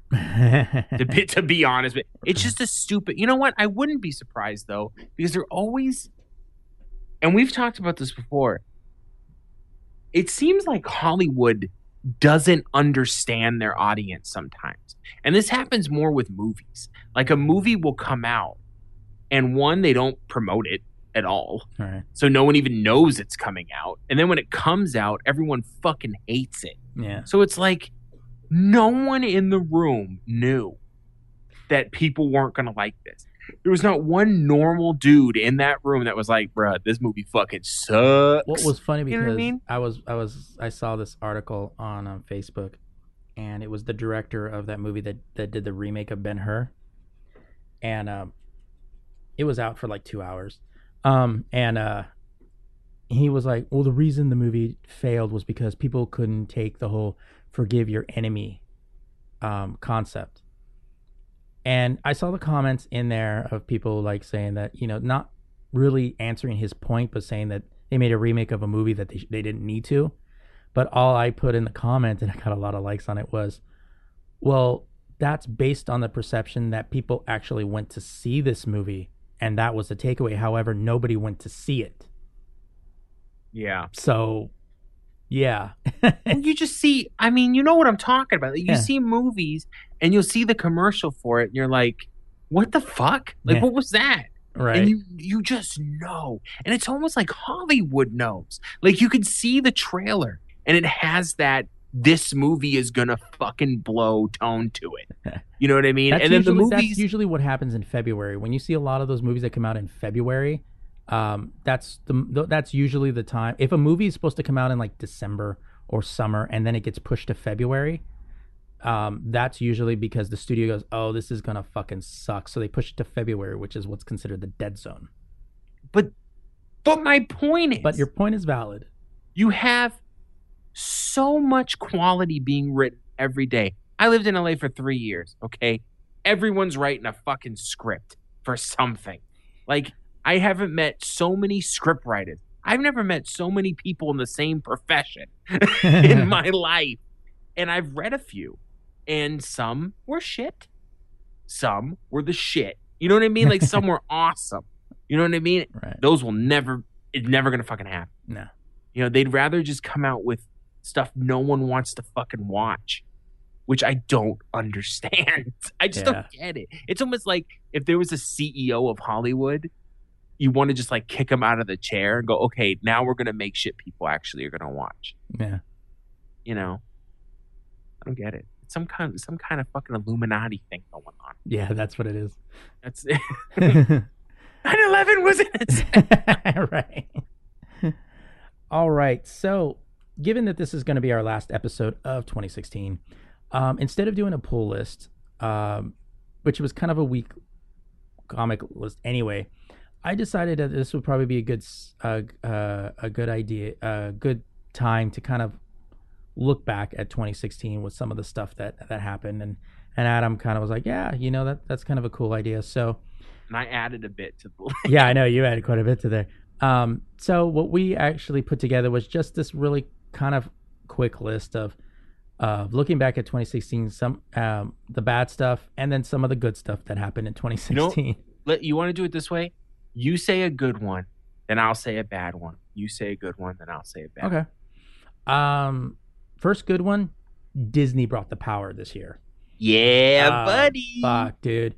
With um, now with Star Wars, I mean, you had, and then with the Force Awakens from last year, also um, Doctor Strange and Civil War happening this year. Same thing with Pixar with Finding Dory. Like Disney brought brought like you you asked it to be brought, they brought it, and like at this particular point, you can't stop them. Disney's making our fucking dreams come true. yeah, Like seriously. seriously. Disney's one of the Disney was like, God, 2016 sucks. Let here, just watch our movies. Like Right. I know you need a break. You know, I love them. I love Disney, dude. yeah, I mean Star Wars, Marvel, Marvel, all of yeah, it. Marvel. Pixar. That's just that's all them. Yeah. Um, first bad one is Vine goes bye bye. I don't know if this is too bad. I mean, But it, to me, it was it's it was an end of an era kind of thing. it is because it was one of those things that it was a Twitter, a Twitter douchebag move. Yeah. Like they bought it, and then and that's the problem with stuff like this. Like when those companies buy other social media, you know, kind of things, is they never know what to do with it. They either keep it running or they just delete it. Yeah, Like pun I think intended. um, I think uh like Amazon bought Twitch. Yeah. But Twitch is still going strong. But of course Twitch was super pot like you making money off of Twitch. right. You know, so I think that's the problem is no one was making money on Vine. Yeah, because it's like, what are- what are you doing? What are you gonna like? How are you supposed to monetize that? I mean, fucking for Christ's sakes! I mean, Twitter is even having trouble monetizing Twitter. You know, so I think it was kind of one of those things where, you know, shouldn't have been sold. The fact that it was, I'm not surprised that it just gets the gets the boot. Yeah. Um So, so what's the next good one? Warner Brothers starts their DC movie universe. Yeah, buddy. regardless regardless of the fact of what you may think of Batman versus Superman or Suicide Squad, um, it we finally got the start of it. Even though the media and like everybody out there is just dead set on hating it, it happened. It finally happened. We saw Batman and Superman on the screen together. We saw Wonder Woman on there. We've got Suicide Squad, which had, you know, Ben Affleck crossing into that one. And now, I mean, 2017, we've got Wonder Woman and Justice League. You know, it, it's just, it's going to get bigger. And, you know, it, it's just one of those where I'm just like, you know what? Regardless of whatever, whatever you may think of it, it, it's awesome. We're finally getting our Yeah. DC and Marvel comics brought to life. And I dug And they- Suicide and- Squad. I and mean, they and they kick ass on TV too. The DC Oh, yeah. universe. oh, my yeah. Yeah. And and having the main cinematic universe kick off just cements the TV even more. And it's it's just DC's they're catching up rapidly. I feel. Um, because Marvel Marvel's doing great, no knock on them, but they're they're in cruise control right now. You know, they're not really innovating as much as they were because they've already established it. They don't have to. You know, so it's kind of nice on Well, I mean, Doctor. Strange was Doctor. Oh yeah, that's true. There, know. there's a few of them. You know what I mean? But DC's at that part when it's like Marvel when Iron Man came out, like that Right. beginning. You know what I the thing is, is like people sit there and say like, "Oh yeah, and Marvel had it right." They had Iron Man, and then Incredible Hulk came after that. I didn't do so well, you know. Mm-mm. But it, it's just one of those that you know we got to stop comparing Warner Brothers to, you know, Marvel. And yeah, Marvel was a smaller company. They did it on their own, so they had to get mean, this shit right. we can compare it subjectively, but we don't need to be so fucking black and white about Yeah. it. You know what I mean? Yeah, exactly. Um, next on the bad list is the Galaxy Note Seven. Um, Just in general, it's a just there's no need to explain it. It's- if it hasn't melted your fucking hand, right. um, people still want to have it. They have to fucking put an update that ruins it, so people will stop fucking using it. yeah. Just all types of fucking bullshit. I mean, it just Yeah. you know going from just uh you know being what if you read the reviews, you read the early reviews. This was the next step in the evolution of of uh you know the the phablets, but that battery shit, and it shows you how quickly that shit will go. And then if you have if you're going to repair you say oh yeah it's good again. You better make fucking sure that thing is good. And don't tell me that shit is oh it's we can't we're unable to replicate it. Bullshit. I, I just I just I call shenanigans on that one. I mean, and then like, Samsung, they apologize, Right. but like a month and a half after it fucking, I'm like, I it- it was such a dirty fucking situation, like the whole thing, and it it really sucked too because Samsung was that. Like if it if an Apple person, oh the iPhone this, you could be like, yeah, but Samsung, and they always had a million more things going on. It's like, yeah, Samsung's phones melt in your pocket, not in your hand, baby. you know, it's like, fuck. You know, Uh, or but like that picture of Two Face. Hey, I came back to exchange my Galaxy. It's just funny. And that Spider Man one, oh, yeah. it's got a new phone. oh man. So, um, FCC backs net neutrality, uh, which at in the beginning of the year everybody was like, "Ooh, you know they they're ba- backing net neutrality. You know, no more monopolies on the internet." Now, when you have these bigger companies buying, like AT and T buying Directv and all that shit, now it's like, oh yeah, but if you have, you know, AT and T, you know, you can run Directv stuff on your phone and it won't count against your data caps. So we're finding that there's always a way around it. right. You know, we had high hopes in the beginning of the year, but you know, like 2016, it pretty much catfished everyone and just kind of had their way with all of us. And that I, without I, lube. I talk of that net neutrality shit's back on the block next Yeah, year, I, know. think too. Oh yeah, Um, I don't think it's ever going to go through because it's impossible to police the internet anyway. It's Well- almost like saying um, anal is illegal. Well, how the fuck are you going to enforce that? right. You know, so it's that's a weird uh, comparison, but still, Still valid, but the, so- the internet, still the internet, the internet is a lot like anal. Okay, and there's a lot of anal on it. right, So. exactly. Um, yeah, Um, and then you have iPhone loses its headphone jack. You know what? This is a good one for me because it's just yet another fucking dumbass thing that Apple does yeah. for me to keep in the because it oh yeah fucking Samsung Galaxy no melt. You know what, dude? It's at least it melted with its fucking headphone jack. Okay, like are you fucking? And what makes it even worse is it has no headphone jack. Immediately after that, they create a dongle because no one didn't want the headphone jack. right. It's like, why do you do things that nobody fucking wants? And this is the thing, like people bitched about when Microsoft taking away the start menu, the start button. People went fucking ballistic. They put it back. Apple does this and then just says, "Fuck you. We don't care. Here's a dongle so you can buy that to use that. But we're not going to we're not going to cater to you. This is our vision." Right. And and then their announcement saying bravery as in doing this is brave. Okay. I mean, just in this particular this particular year, Apple was particularly, particularly, very grandiose Uppity. about their Yeah. about their courageous moving They're forward. better than all of us. yeah, and it's just like fuck you, dude. And now there's rumors that you know, Samsung might do it. I doubt it. I doubt Samsung would do it at least in this iteration, because that's a heavy that's a heavy Look, thing. To when do. they can make a Bluetooth fucking headset, the battery lasts more than half a fucking day. oh right, I'm I'm with it. You know what I mean? But it's like I have a Bluetooth headset. It's a Plantronic. It's not the best one, I'll admit.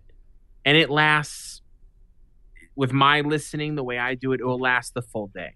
But it's yet another thing I have to fucking charge. Yeah. And then they're like, oh, well, no one likes wires. I'm like, really? Because when I'm sitting at my desk, I really could give a fuck. You know what I mean? Like, Right. I, don't need. I, that's why I never use that fucking thing because I'm like, why do I have this? and also, you know, the the fucking ear pods, those look so fucking gay. I'm sorry. Those things Those are look- dumb. I like that fucking one video where they kept falling out the tubes. Oh yeah, I know. That was awesome. And also I loved the video that pissed people off of that um fake uh create your own headport headphone jack. Did you see Yeah. did you, you know where the, yeah, just drill into your iPhone there and then you can connect your iPhone. I was like, "Really, guys?" Every every iPhone though, there's something like that. Yeah. You can charge it faster if you microwave it, like that Right. kind of shit. Um, and- because most people who own an iPhone, pardon. no, I'm just kidding. There's some people that don't, and it's not even they're dumb. It's just that uh, if you don't know anything about technology, you'll most likely get an iPhone Yeah. because it's just it's it's it's not easier to use. It's just marketed as easier to use. Yeah. iPhones are more difficult to use in Oh, my yeah. in my, my opinion, yeah. because they lock you out of fucking everything. I had I had a, I had what, a year? I had my iPhone. I fucking hated that thing. It just They're not intuitive because they don't let you do anything you want to do. Mm-mm.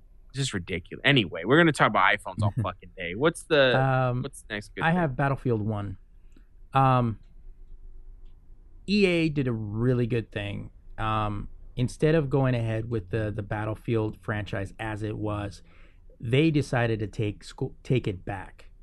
And for me, that was a highlight this year because there were more people that were more apt for the Battlefield series than than the Modern Warfare series. Um or Infinite Warfare as it is now. Um going back and, and doing old tanks and zeppelins and, and all of that stuff and to me that was just that was a great way to reinvigorate a franchise. Um, so i was really really happy with um, with battlefield 1 and just seeing that okay we're not just simply going to keep doing the same thing like other companies activision.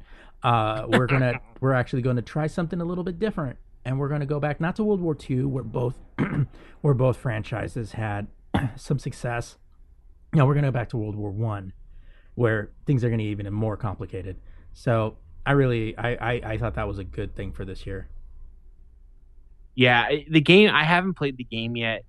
Um, it just looks so dope, and it, it's nice to see um, Battlefield getting a little bit more shine. Something, to, something to keep Call of Duty on their toes, not to erase them, but just make them do something a little extra too, because Yeah. they, they're getting a little too fucking comfortable. You know what I mean? And and it, it's going to be nice to watch them uh, kind of squirm a little bit and go, Right. "Oh fuck, we need to, we need to do something." You know what I mean? I think, I Um, think the next two can be combined. Really, I that's what I was just thinking too. So the first one's Harambe. So it was it sucked that Harambe got shot. I mean, yes, he might have hurt the, he could have hurt the kid or whatever, but I mean it's you know, it's a fucking it's it's a an evolutionary cousin. All right, it's it's a homie. Like it it's it sucks that it got shot. The second thing is people caring too fucking much about Harambe. right? Um, and I, I will admit, the first day I heard about it, I was, damn, you know, he doesn't even look like he's hurting the kid. You know, like what's the issue? They couldn't have solved that another way. You know, blah blah blah. And then that was it, Yeah. because my words or Facebook comments are not going to change what had already happened. Right. But people talked about Harambe. People are still talking about Harambe. To the um, uh, the meme around the time of the election with Harambe, and he's like, going, "I have something to tell you about Hillary Clinton," and then he got shot. So, Yeah. but uh, yeah, I mean, it sucked what happened. Could there have been a different way possible? But you know, it is a fucking gorilla. You know, they they they- they're not like you know your fucking Yorkie that you know put a little bit of Benadryl and they're gonna pass right out. You know, Right. when you hit something with uh if you hit something with a trank and it doesn't take that fucker gets pissed Well, not only that, what if he fell on the kid? I mean, they're about Right. 600 pounds, you know? Yeah. I mean, there's a lot of different things. And the main thing that everyone likes to forget is um why did the child fall in? i know and that's the thing that bothers me um, always about this is the fact that it's like they're talking about that but it's like what about the parent how is the parent not at fault in any way oh, because it, it got away from the parent and got over there. Well, you know what? The parent should have probably been a little paying a little more attention. Because what the fuck were they doing? it's just stupid. Like, and and I've heard so many excuses, and a lot of them center around, well, you know, if you were a parent, you'd understand. It only takes a second to look away. I have six children. Right. I go outside with all six of them, and I know where every single one of them is. It's like no, because they're too busy looking on Instagram and liking their friends' pictures and Yeah, they're bullshit. yeah. So I don't want to hear that shit. Parents are so quick, bad parents are so quick to say, oh, I only looked away for a second. I was watching my children. No, you weren't because you looked away for a second. Right. You know, my I I, I always tell people the same thing. When I go to the grocery store, okay, I see uh, most parents, their kids are running all over the fucking Oh store. yeah. They're all over the place. And they're on their My- phone. Exactly. My kids, I, first of all, I don't use my phone when I'm with my kids because it distracts me. My children are more important than my fucking phone. All right. Well, you're weird. They're- Well, you know, I have the little one in the shopping cart.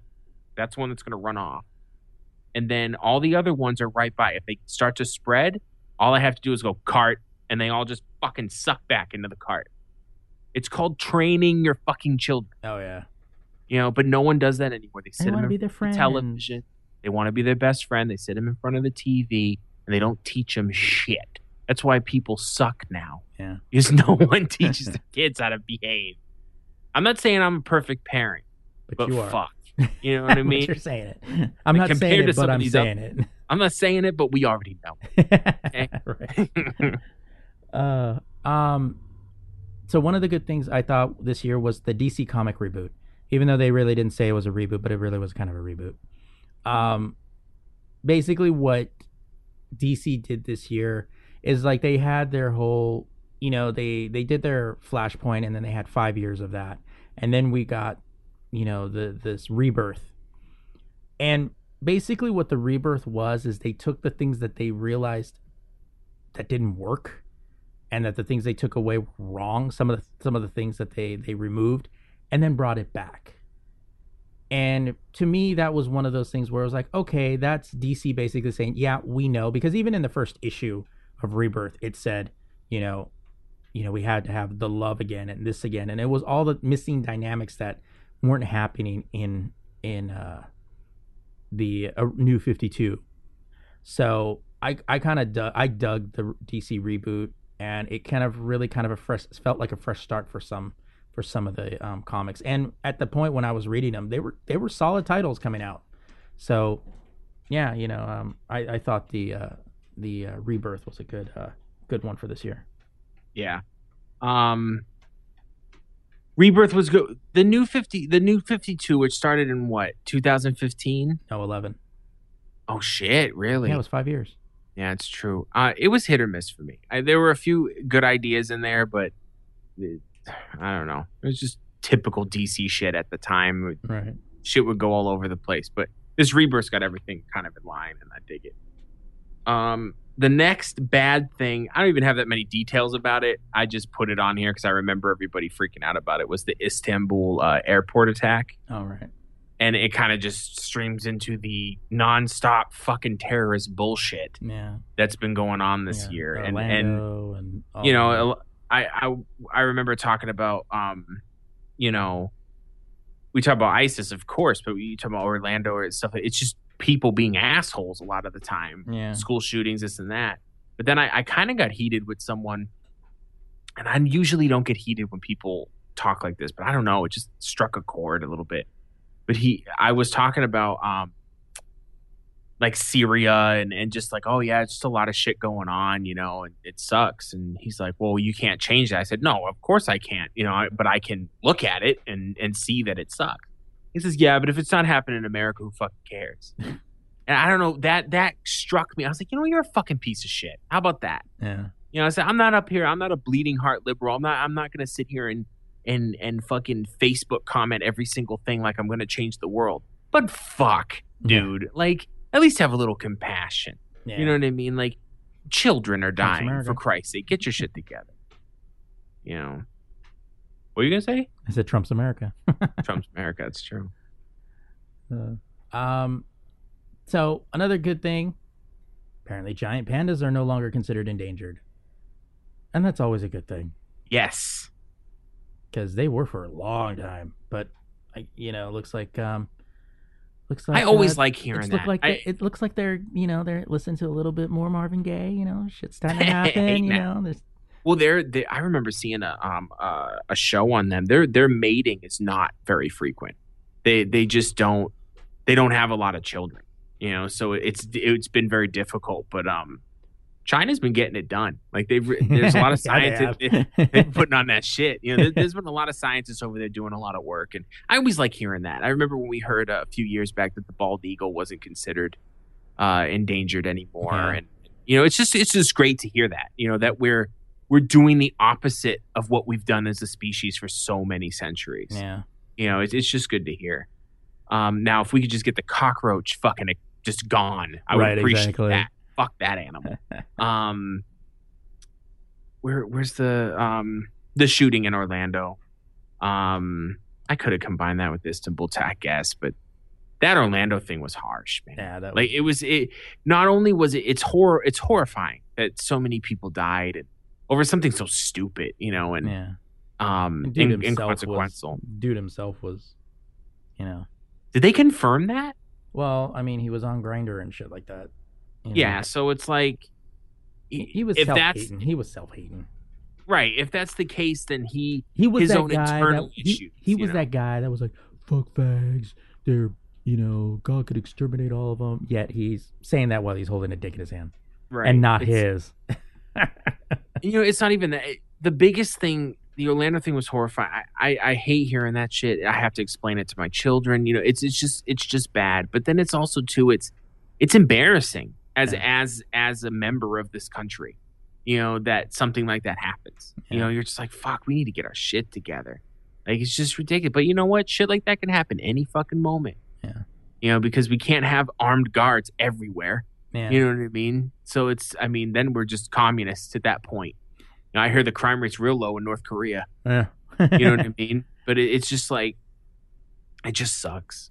It, it just sucks to hear shit like that. I'm gonna, I'm gonna combine this next one just to kind of speed it along because we have a, we have a few, few more bad than good. Yeah. Um, the police bullshit. We're seeing a lot of police brutality. But then on, on the on the turn, we're seeing a lot of brutality towards decent police officers right. um, and a lot of uh, not cooperating with decent police officers in response to And um, also, some you know, you gotta, you also gotta remember, if you're gonna use, I know my rights. You better make sure you know your rights. you better know you know them. Yeah. yeah. Because Here's a situ- here's the situation with that though, and my biggest concern with this is that no one seems to know how to look at anything logically or subjectively. Mhm. If there's a police officer in um, where was one of the shootings? oh, Fer- Ferguson. There was that's what kicked that one off. There was a well, shooting there- in Ferguson. right? There was uh, the shooting in North Carolina. Let's Um, just, I just need one for an example. Yeah. So we'll, we'll say the one in North Carolina. There's a shooting there. We see it on the news. It's bad. The cop's a dick. We get it. And then you're someone who lives in Oregon and you're fucking with a cop over there. Those two events don't, they're not the same. Like, we can't, you have, oh, cops are racist because they see all black people as, as criminals. That statement alone is dumb yeah. because it's an, it's an impossibility. You Right. can't you can't say that everybody is the same. But then in turn, what do they do? All police officers are this. yeah. All police you're your your racism is a two way street, and and it's and this whole thing has rekindled that notion of black people can't be racist Yeah. or minorities can't be ra- no, honey, mm-hmm. Yeah. everyone can be racist Yeah. Everyone You can know, be. and and if you and if they like to say you know the extremists which what they are in, in that it, they like to say oh well black people don't have any power so they can't be racist black people have plenty of power you know it, it, it when you, if you're fucking lighting And shit on see- but fire see and the- killing but, cops see, the thing is, is that that statement alone is bullshit, because it's like you don't have to have power to be racist. no you don't You don't. I mean, I when know. you have two I if- know the poorest of poor white people that are racist as fuck. Where's the power there? exactly Oh, because they're they- white. I'm sure is probably well the a good a good example you know we could do a thing right here i'm i'm white i'm t- Irish American, but I'm white, and um, Steve is is Mexican American. you know, Ariba. Now, if I call, if if it's just me and Steve in a room, there's no audience. That's the problem. Is when there's an audience. Hmm. There's no audience, and I call Steve a spick, and he calls me a cracker. Who's who's worse? Who's Right. better? There's no fucking difference. We just did the same exact thing. Well, this, You and the thing too is like you know how they say they like oh they're always you know harassing Mexicans or harassing this. I've lived in you know, I in this neighborhood my whole life. I lived when it was predominantly white until it's you know become what it predominantly Mexican now. I have yet to ever walk down the street and be randomly grabbed by the cops, thrown against there, beaten, hit, whatever, shot by them, just for simply walking down the street. But I've- according to the media, you're being beat right now. yeah, and that's the thing is like I've always had a problem with that. It's like most people that don't like cops are the ones that cause a lot of shit. I've known so many people that are like, fuck cops, but I know how they are and I, I've seen what they do in real life. And I'm like, yeah, but you're an asshole. Like, Yeah. I, I've seen you because you think, you know, you deal drugs. Of course, Right. you, You don't can't cops. break a. You can't commit a crime and then scream foul when a cop arrests you right. for it. and i mean You you know know, I mean? and it's not to say that there are, you know certain areas where cops are a certain way. Yeah i'm sure they are. But to to generalize that every mexican or every so and so get is is responsible abuse it's like no that that isn't true. When you use a blanket statement there's going to be falsehoods. So anytime a blanket statement is used you can't use that. You can't say that because then it's like no because i guarantee you there is you know there are quite a few people that will you know when a cop comes to me and goes like you know can i speak to you for a second? And he's like certainly officer what's the problem? I don't mean to go no fuck you man. I don't need to talk to your shit. You know i know my rights. The fuck? He just said he wanted to talk to you. What's your problem? You know Yeah. and that that's my issue is like going um what's the problem officer? We had there was that video um where some some activist or something for the Black Lives Black or Black what Black Lives Matter movement. Um she got pulled over. I think she had like a busted tail. There was there was a legit reason to pull her over. Is my point. Right. And the cop was being nice. He wasn't doing anything. She refused to give her license. She refused all that shit you read on Facebook that you Yeah. supposedly can do with a cop. yeah it's like, It's like you're being a fucking piece of shit. Yeah. See, the thing is, is that if a cop has, if a decent cop, which is the majority of them, doesn't have probable cause, he's not going to bother you. Now, if he comes to your car and he pulled you over for a taillight or something, and he's like, "Hey, can I see your license or registration?" No, you can't because this is my right. I'm not going to roll down my window because I don't have to. Well, guess what he has now? yeah he has probable fucking cause because you look like you're hiding something. Like I get pulled over, bruh. My window's down, ten and two on the steering. It's the I'm nervous as fuck too. Yeah, and it's like those people. Well, he shot at me because he he was reaching for his license, and it, did the cop know? You know, You have to, and what, um, and every time I've been pulled over a few times, like all of us. Most of us have been pulled over a couple times. I got ten and two. I turn the car off. I roll the window down, I'm ready to go. Cop comes up. He's like, "Can I have license registration?" Every single time, I say, "I need to go into my glove box. Is that okay?" And he'll say he'll shine his flashlight into the car. and go, "Yeah, no problem." And when you do that, they're fucking cool as shit. Like Yeah. they'll joke around. But if you're fucking frantically moving around your car, if you're acting like a jackass, Yeah. they get nervous. Hey, the cops getting shot out here. yeah, You know, they want to go home to their families just as much as you do. Now, are there isolated events where cops go too far? Of course there are. Are there isolated events where people go too far with cops? Yes, there are. You know why? Because people are shit. yeah, You know, and and you're absolutely correct. Gener- generala- generalizations are the beginning of an evaluation, not the end. yeah. You make a generalization and then you find out the detail.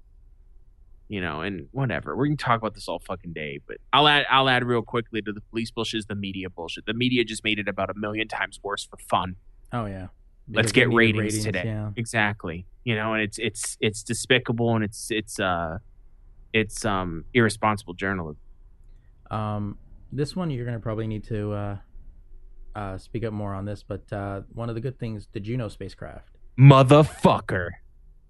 The Juno spacecraft. So This is the probe that um was sent to uh Jupiter. Now, you want to know something funny about the name of the Juno spacecraft? So Jupiter, um, Jupiter is named after a god, a Roman god or Greek god because they're the same. Um, and the moons are named after his mistresses. Juno is the name of his wife. So NASA stay snitching.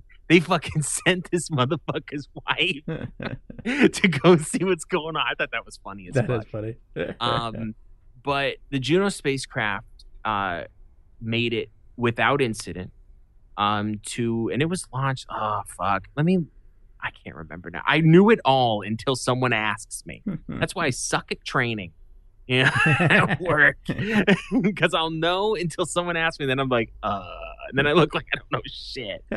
Um, the Juno spacecraft, um, its mission duration is six, planned for six years, which is a pretty long fucking mission. Um, made by Lockheed Martin. It when did it fucking launch? What's the launch date?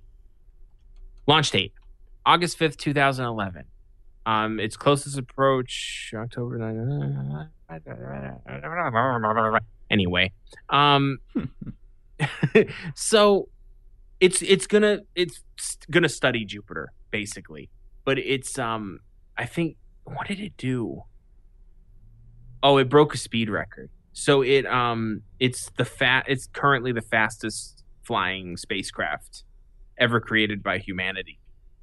Um, which is always cool. you know.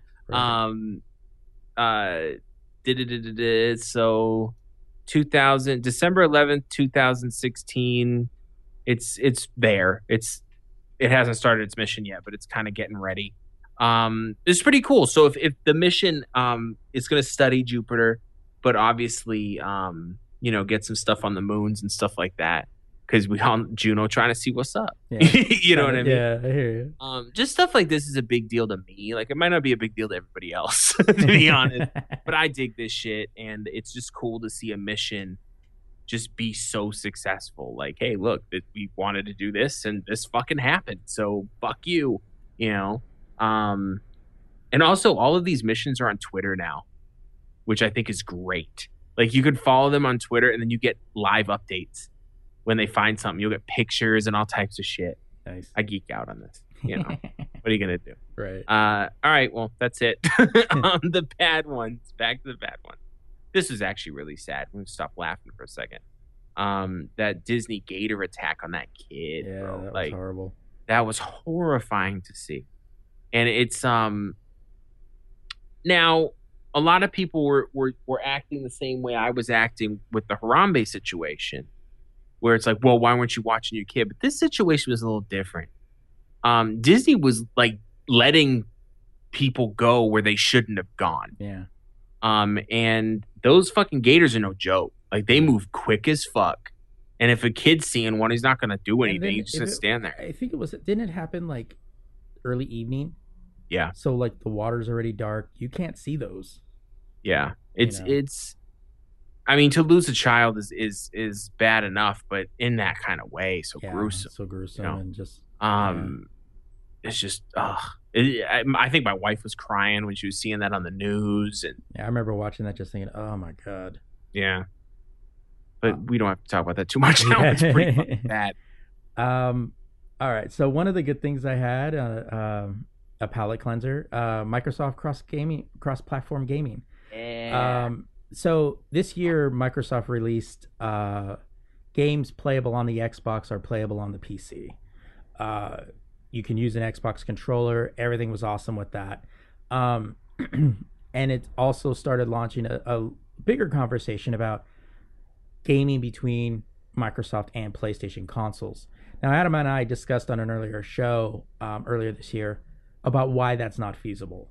And simply because if you had that, then suddenly there's no competition between the Microsoft or a PlayStation. Yeah, Because suddenly now you have people that are like, oh well, I'll just get what I what I want and I can play with my buddies instead of oh well, all my buddies have this, so I'll have to get this because I have more friends on that. Um, so yeah, and and but uh, you know, Microsoft did still made us like, oh yeah, and by the way, if you buy the game on um on Xbox, it's available on the uh, on the PC for free. So, you know, it, it's that kind of that kind of stuff, that forward thinking, and that's Yeah. that's a great step because at least you know if you have a Microsoft and somebody's playing on a on a on a PC, you know, it's not every game, um, but you know, it's gonna it's gonna start to be a thing. it's going to be the Microsoft produced games Yeah. like Gears of War, stuff like um, that, and that's I think the next Halo is Yeah, planned and- to be that way. and you know that'll be cool too. So you know, I, I thought that that was a great a, a, a great achievement this year. Yeah, fuck yeah. And then also that expanded on um the Windows 10 update for X the Xbox One and expanded on its app abilities and and I mean the Xbox is the Xbox One is an amazing if you really think about it, it's an amazing fucking device. You Oh, know, and and it's really out to me outshines the PS4 in a number of ways. Uh and all of them are the ones I care about. So um but yeah if you had cross platform because it's very it's very feasible technical wise i mean all you need to do is make a bridge between the two servers. The games are the same. Yeah. you know so they all they have to do is talk to each other. But the um the the financials of it is what gets in the way. It it's not it doesn't make any sense to allow it yeah, you know for them to make money because everyone would just get an xbox. Yeah, pretty much. you know so it doesn't really matter. Or everyone would get a playstation. Same problem you know? right? Um, next one on the bad list is the Zika virus, which um, Apparently, we we conquered, much like the yeah, Ebola which- virus. yes, You know, which is great. I mean, that's great, but goddamn, it, it not only okay. For, first of all, every year we get some kind of virus. It's usually a flu strain right. or something, but this one was like. Your babies are gonna be born with fucking shrunken heads and shit. I was like, "What the fuck?"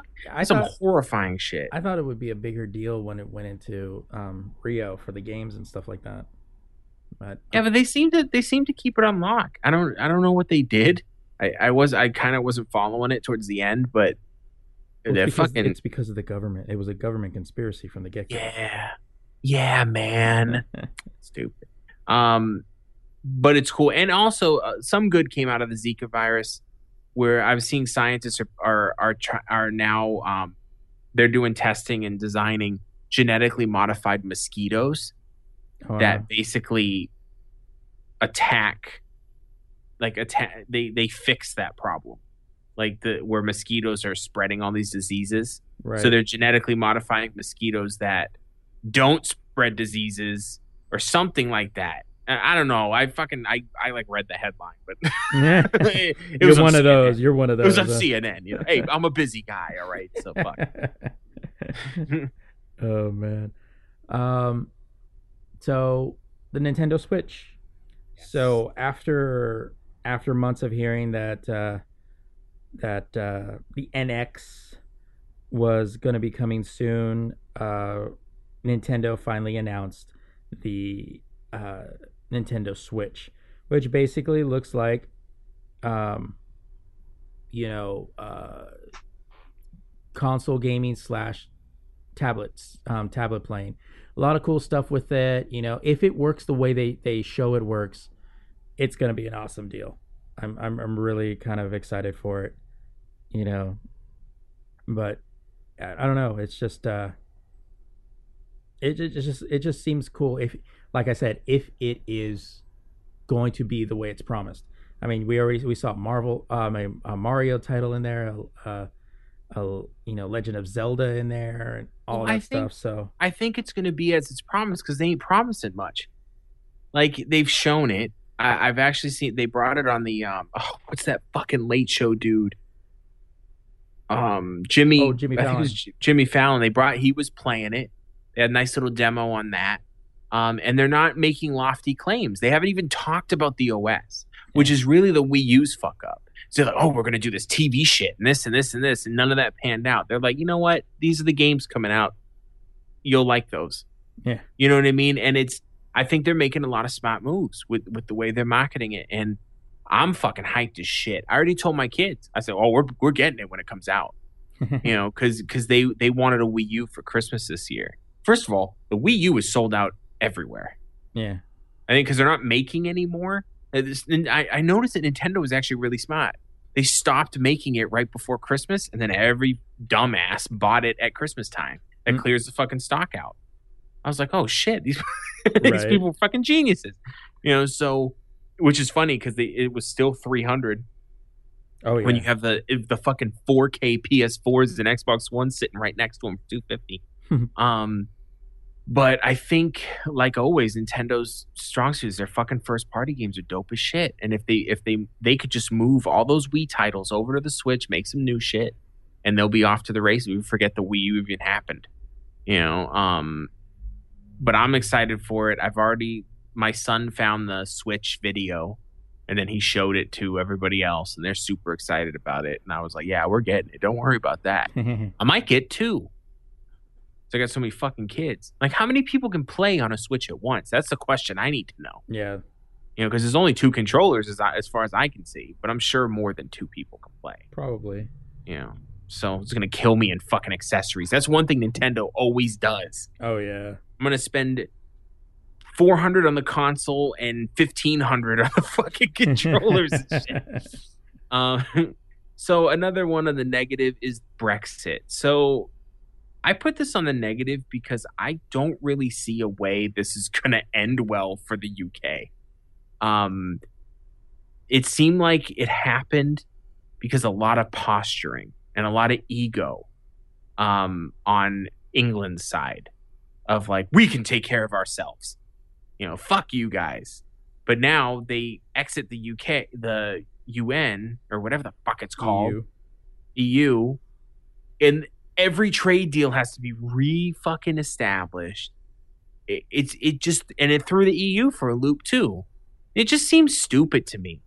Like Well- everything was going fine. Like what's the problem? yeah, but the problem with the EU is the, is the fact that you know the larger the larger countries are supposed to help out the smaller countries that don't want to fix their shit.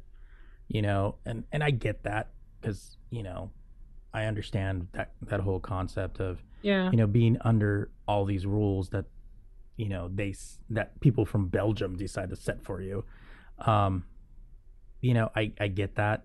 Um, but I mean, I think I just I I liked the idea of everyone working together over there. I don't know. I just kind of dug it. You know, it was cool. Like Europe throughout history is known for fighting each other all the fucking time. yeah. And now all of a sudden they're all friends. Like I'm like, hey, this is dope. You know, like everybody everybody's having a good time. They're figuring shit out. You know, and I'm sure look, I'm in the United States. I'm sure there are plenty of problems with the EU that I am not aware of because I don't live there. You know, but it just it, to me it seemed the reason for leaving the EU for most of the people that voted for it was because of a lot of lofty claims. And and you had that one main guy that was talking all kinds of shit and we've all seen the videos and then he starts backing off yeah. as soon as it got voted and it just see it almost seemed like they tricked the fucking people of England into doing it you know or or the the um UK let's be respectful of right. Northern Ireland, Wales, and Scotland. Um, so it, I don't know. It just, it just seemed like weird, and it just became a fucking circus too, you know. And um, I mean, I didn't know too much about it, even when they had the vote, and trying to find information on it is like fucking, you know. because it's a fucking circus, it's it's all over the place. Like it was so difficult to follow. And of course, we're across the pond. You know what I mean? But yeah, But even just Um, trying on the internet, just trying to find something that will actually tell you what's going on. But, you know, that whole fake news thing, you know, where you have everybody basically posturing to one side or the other, you can't get any real information. right, right. It was funny too because I, I saw someone see draw a uh, correlation between Brexit and um, Scotland trying to leave the UK, and um, when Scotland was trying to leave the UK, the House of Commons and and Parliament over there was like laughing at them, like that's stupid. Why would you want to do that? And they kind of, you know, they voted not to. They stayed in, but the funny thing to me was I've seen videos like I saw this video. I think it was on um what's his what's his name on HBO. John Oliver. Yeah, he said, and you wonder why um Scotland would want to leave. Well, maybe it's because they've been treated like this, Oh, and it yeah. shows this, yeah, I've the seen that, but- Scotland dude, the dude from Scotland asked like, when are we gonna get like what we deserve, basically for something? And the fucking prime minister laughed at him Yeah. like just said, "Oh, okay, you know, sit down," I would have been like, "Oh, fuck you." Right, right. You know, it's it's just I don't know. We'll see. It's one of those things I threw on there because it was a circus, but we'll see if it's good or not. It's not good for the EU. Well, it's a circus over there was the same as the circus over here. Exactly. So we'll see if it's if it's good for um the UK. I mean, I Yeah. guess they're one of our closest allies. So if they benefit, we benefit. But still, Yeah. you know, I want everyone to be friends. I'm an idealist. uh, we don't have any more good shit because this year sucks. So I'll just go down the list. Um, the Chewbacca lady, which I barely fucking remember at this point, but I remember it sucked fucking dick. Let me look it up real quick. I, like, I So even, it was this woman. Okay, like I this- vaguely remember, and I was like, "Why is this a thing?" it was this mother that put on a Chewbacca mask and laughed and did silly shit with her kid. That's in itself isn't bad. It's just you know being Dumb. dumb, whatever. But then she gets like out of here four hundred twenty thousand dollars worth of gifts, and she just milked the shit out of it, it for nothing. Like it's ridiculous. You know what I mean? Like let's Yeah. let's do a comparison. Okay, she puts a Chewbacca mask on and giggles into a camera for like four minutes. Okay, and she gets four hundred twenty thousand dollars worth of gifts, fame, fortune, all that bullshit. I do a podcast once a week. And I, I'm assuming I make someone laugh. I make Steve laugh. That's all that matters to me. Right. You know, I have gotten not a cent. like it, it's just weird. It's one of those things that really kind of makes you go, who decides oh yeah. who gets to be a celebrity in this fucked up country? I know, Because like- we we we put people on pedestals who are fucking losers. They just happen to have money, or even don't have money, like the fucking s- sweet sixteen kids and the pregnant pregnant teenager kids Teen moms, or the yeah. Jersey Shore or fucking Kardashians. Like, who fucking cares about these people? Yep. You know, Yeah. Apparently, people do. except for Kylie Jenner, a little little hot some of them pictures. I'm, I'm gonna say it, you know, but that doesn't mean I fucking give a fuck about what she had for lunch. Right. know. It's just stupid to me. Whatever. Um, speaking of Caitlyn fucking Jenner, is that is that the yeah. the father's their mother's or whatever his name? Yeah. Listen, I want to I want to clear something up. I'm not putting her on mm-hmm. here Here we go. because she had look. You got to always clarify because people like to jump down your throat. The PC police, you know, Yeah. not putting her on here. Well, they can jump down our throats, but this is our fucking show. Yeah, so- right. not putting her on here because she got a sex change. Okay, as you see, I'm calling her a her. That's I have no problem with people that do that. But I have a problem with her winning woman of the fucking year. right. That's my main you can talk about she got too much media or they acted like she was the first one who ever did a sex change. Woman of the year was the biggest fucking slap in the face to women everywhere. yeah. And it's not even women of the year isn't even fucking important. It's just a stupid but it's oh my god, like for real? Yeah. Like are you telling me all this year you couldn't find one natural born female Yeah. exactly. that did something?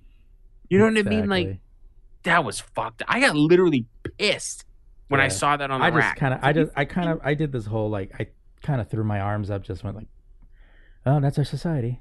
like, look, I have, I will be the first to admit, and I actually admitted this last week at work because my friend Zach got mad because I told him to relax because he called, uh, we were talking and he called some girl in work a whore. And I was like, hey, calm down. Yeah. right? There's no need to be talking like that. And he goes, Oh, you're always fucking Captain Save a chick. And I'm like, Look, I'll admit, I have a weakness for women. I love women. I lo- not just for sex. I just think they're great, you know. And I will be, and also right, and also, I was raised properly. You know what I mean? So I Yeah. appreciate women. I respect women. Everything like that.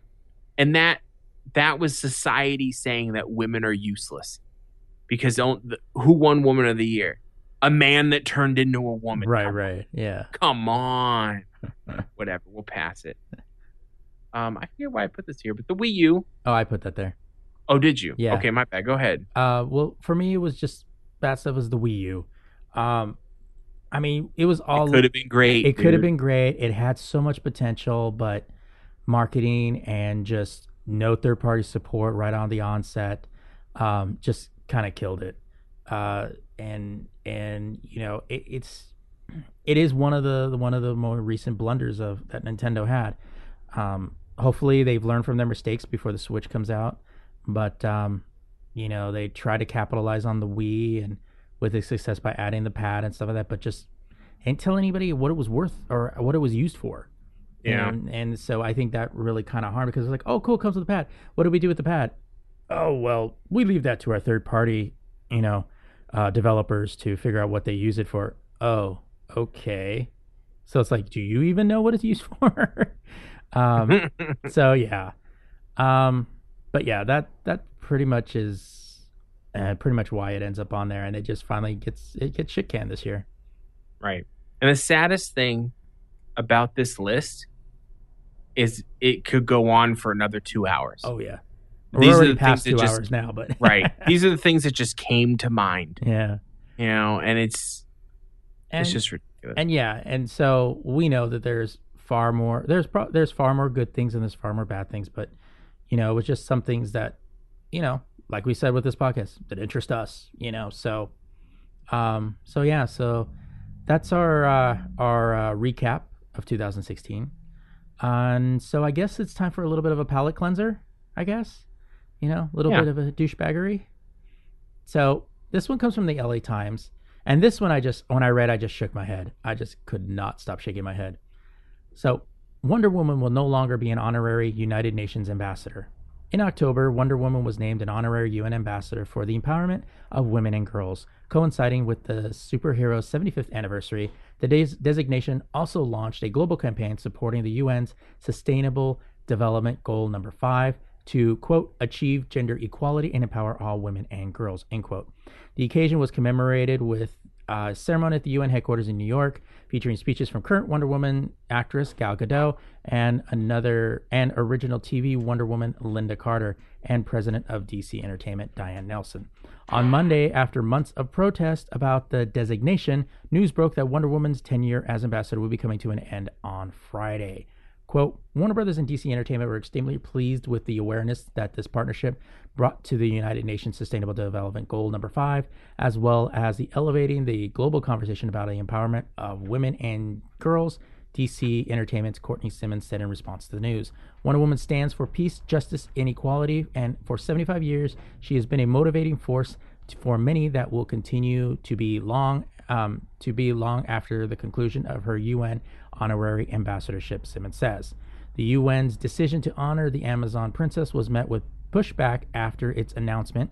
A group of UN staff members staged a silent protest during the ceremony and an online petition circu- circulating calling on the UN to reconsider its decision to recognize a fictional character over a real life woman for such a significant position. According to the petition, which gathered nearly 45,000 signatures, and UN staffers objected to Wonder Woman's ambassadorship because of her appearance and overtly, overtly sexualized im- image, which they deem, quote, not culturally encompassing and, or sensitive. A UN spokesperson told Reuters that, quote, campaign using fictional characters often lasts no longer than a few months. That did not seem to be the plan for Wonder Woman's ambassadorship, at least originally. As Nelson mentioned in her remarks in the UN ceremony, DC and Warner Brothers were planning for a campaign for various initiatives supporting the UN Sustainable Development Goal number 5 to run into 2017. For many, Wonder Woman is a symbol of female empowerment, created by psychologist and writer William Moulton Martson, his wife, psychologist Ed, um, Elizabeth Howard Martson, and artist H.G. Peter. Wonder Woman became one of the most one uh, became one of DC Comics' most iconic heroes since her debut in 1941. So, um, yeah, it's real, real slap in the face. To be honest, it's um, I think uh, Oh, and there's in in response to the news, Wonder Woman fans have launched an online campaign for their for their own calling for the UN to reinstate Diana of Themyscira as the honorary ambassador.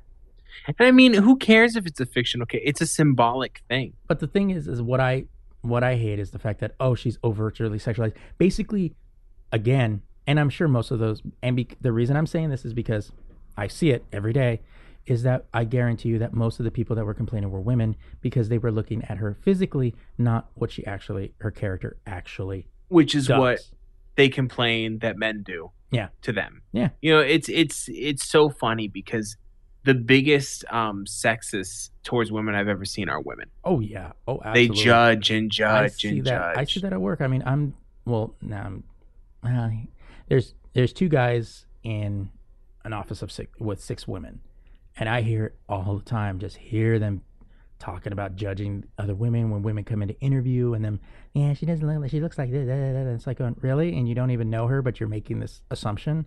I told a chick one time, and this. So I I work in an office of about eighty people, um, with different departments, and most people I don't talk to. But in my general area, it's mostly women, um, young girl, like not young girls, but young women, like early. We early have a we have a young slave trade thing going on, right. so- Well, you know, it is what it is. Um, like but I don't hire them, so that that's we're They- cool.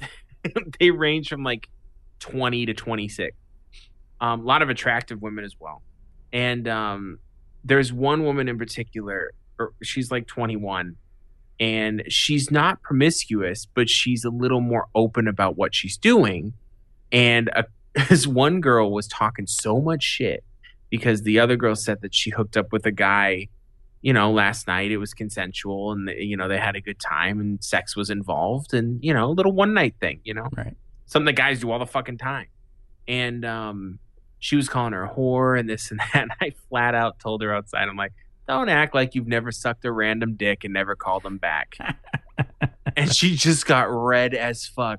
I'm like just because she said it doesn't mean she's worse than everyone else. All right. like you, just not said some, She just said something that you do. yeah it's it's so stupid. Like and i told her too i said don't be sexist. And she's like i'm a woman. I'm like exactly. Yeah. like she can do exactly what the boys do now if she was out there getting a bunch of diseases and you know fu- you know i i call guys whores that do that Yeah. that ain't fucking impressive to me when a dude does that I mean, I know, sit there and go like, "When do you sleep?" But you know, Right. and you know what i tell people too about guys who cheat one woman is enough right. I don't want to fucking deal. I got to deal with my wife. I ain't trying to deal with all these other broads. You know, fuck. Now, I do use sexist language, but you know, it's part of my charm. Um, It is what it is. right. and I get away with it because I have an accent. I'm the only one in the office that can say broad and nobody cares. Because Zach tried, my buddy Zach. I, I said, oh, this fucking ditzy broad, man, she won't get off my back. And I was talking about uh, a supervisor upstairs, not one of my supervisors. And um, I was talking to two girls in the office. She's like, yeah, she's really rude and blah, blah, blah. Right after that, like five minutes after, homie Zach's like, yeah, this, that broad is ridiculous. And I'm excuse me? Yeah. Like, but Adam said it's like, yeah, but that's Adam's dialect. and I'm just like looking at him with this cheese grin. He's like, You're a piece of shit. And I'm like, hey, man, stroking is that, what it is." stroking that beard. Just, That's right.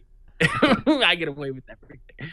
Um, anyway, mine is not nearly as bad.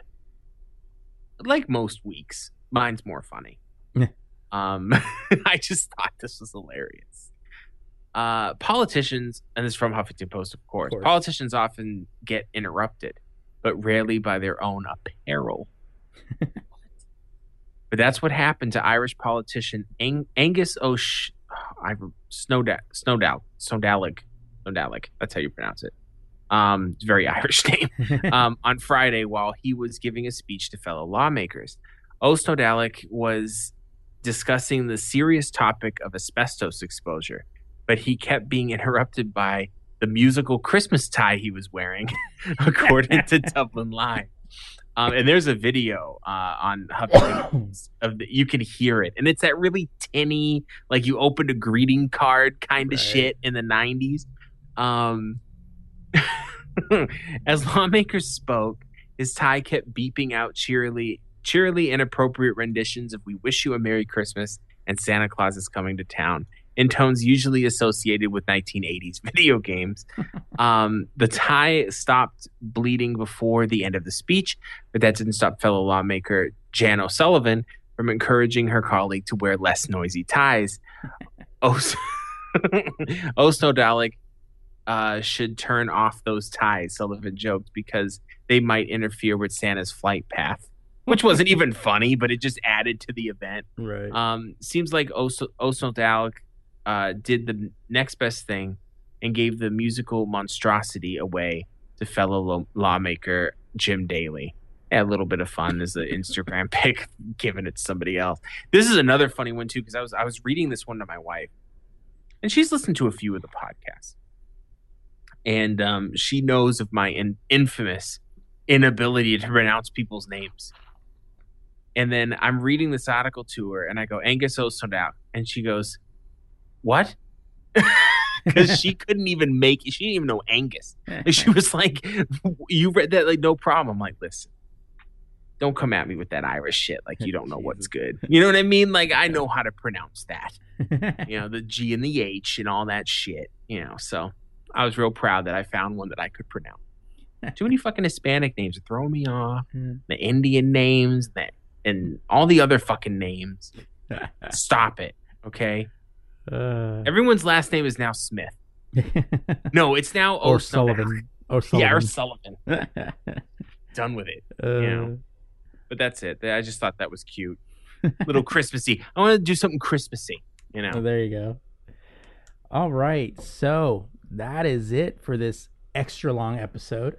and this is this is to tie you over for while we're off. Um, so please rate, review, share our podcast. Most importantly, review the show on iTunes, Google Play Music, YouTube, and Stitcher. Those reviews will increase our exposure on those sites, and uh, we're you know we want to we want to take the show we want to take the show ahead for global dom- domination. Is pretty much what we're trying to say. Uh, follow us on Facebook, facebook.com slash The Lazy Geeks. Search us out on Twitter, Instagram, and Snapchat using The Lazy Geeks, one word. And you can find links to our social media hubs on our site, thelazygeeks.com. Uh, you can find me on the interwebs on Twitter at a middle-aged geek, Instagram middle-aged underscore geek, or check out my blog, themiddleagedgeek.com. And as always, Twitter at SapienTLG. And be sure to tune in on Friday for the away team, our special uh, standalone episode, uh, Enterprise. These are the voyages, the series finale of that series, and also be looking at Adam's Instagram because that should be a pretty interesting Instagram. I mean, um, Twitter. Sorry, Adam's Twitter account on uh, Friday because that should be a very, very interesting uh, uh, Twitter feed. Um, so yeah, so that is it for us this year. So until 2017. Peace out.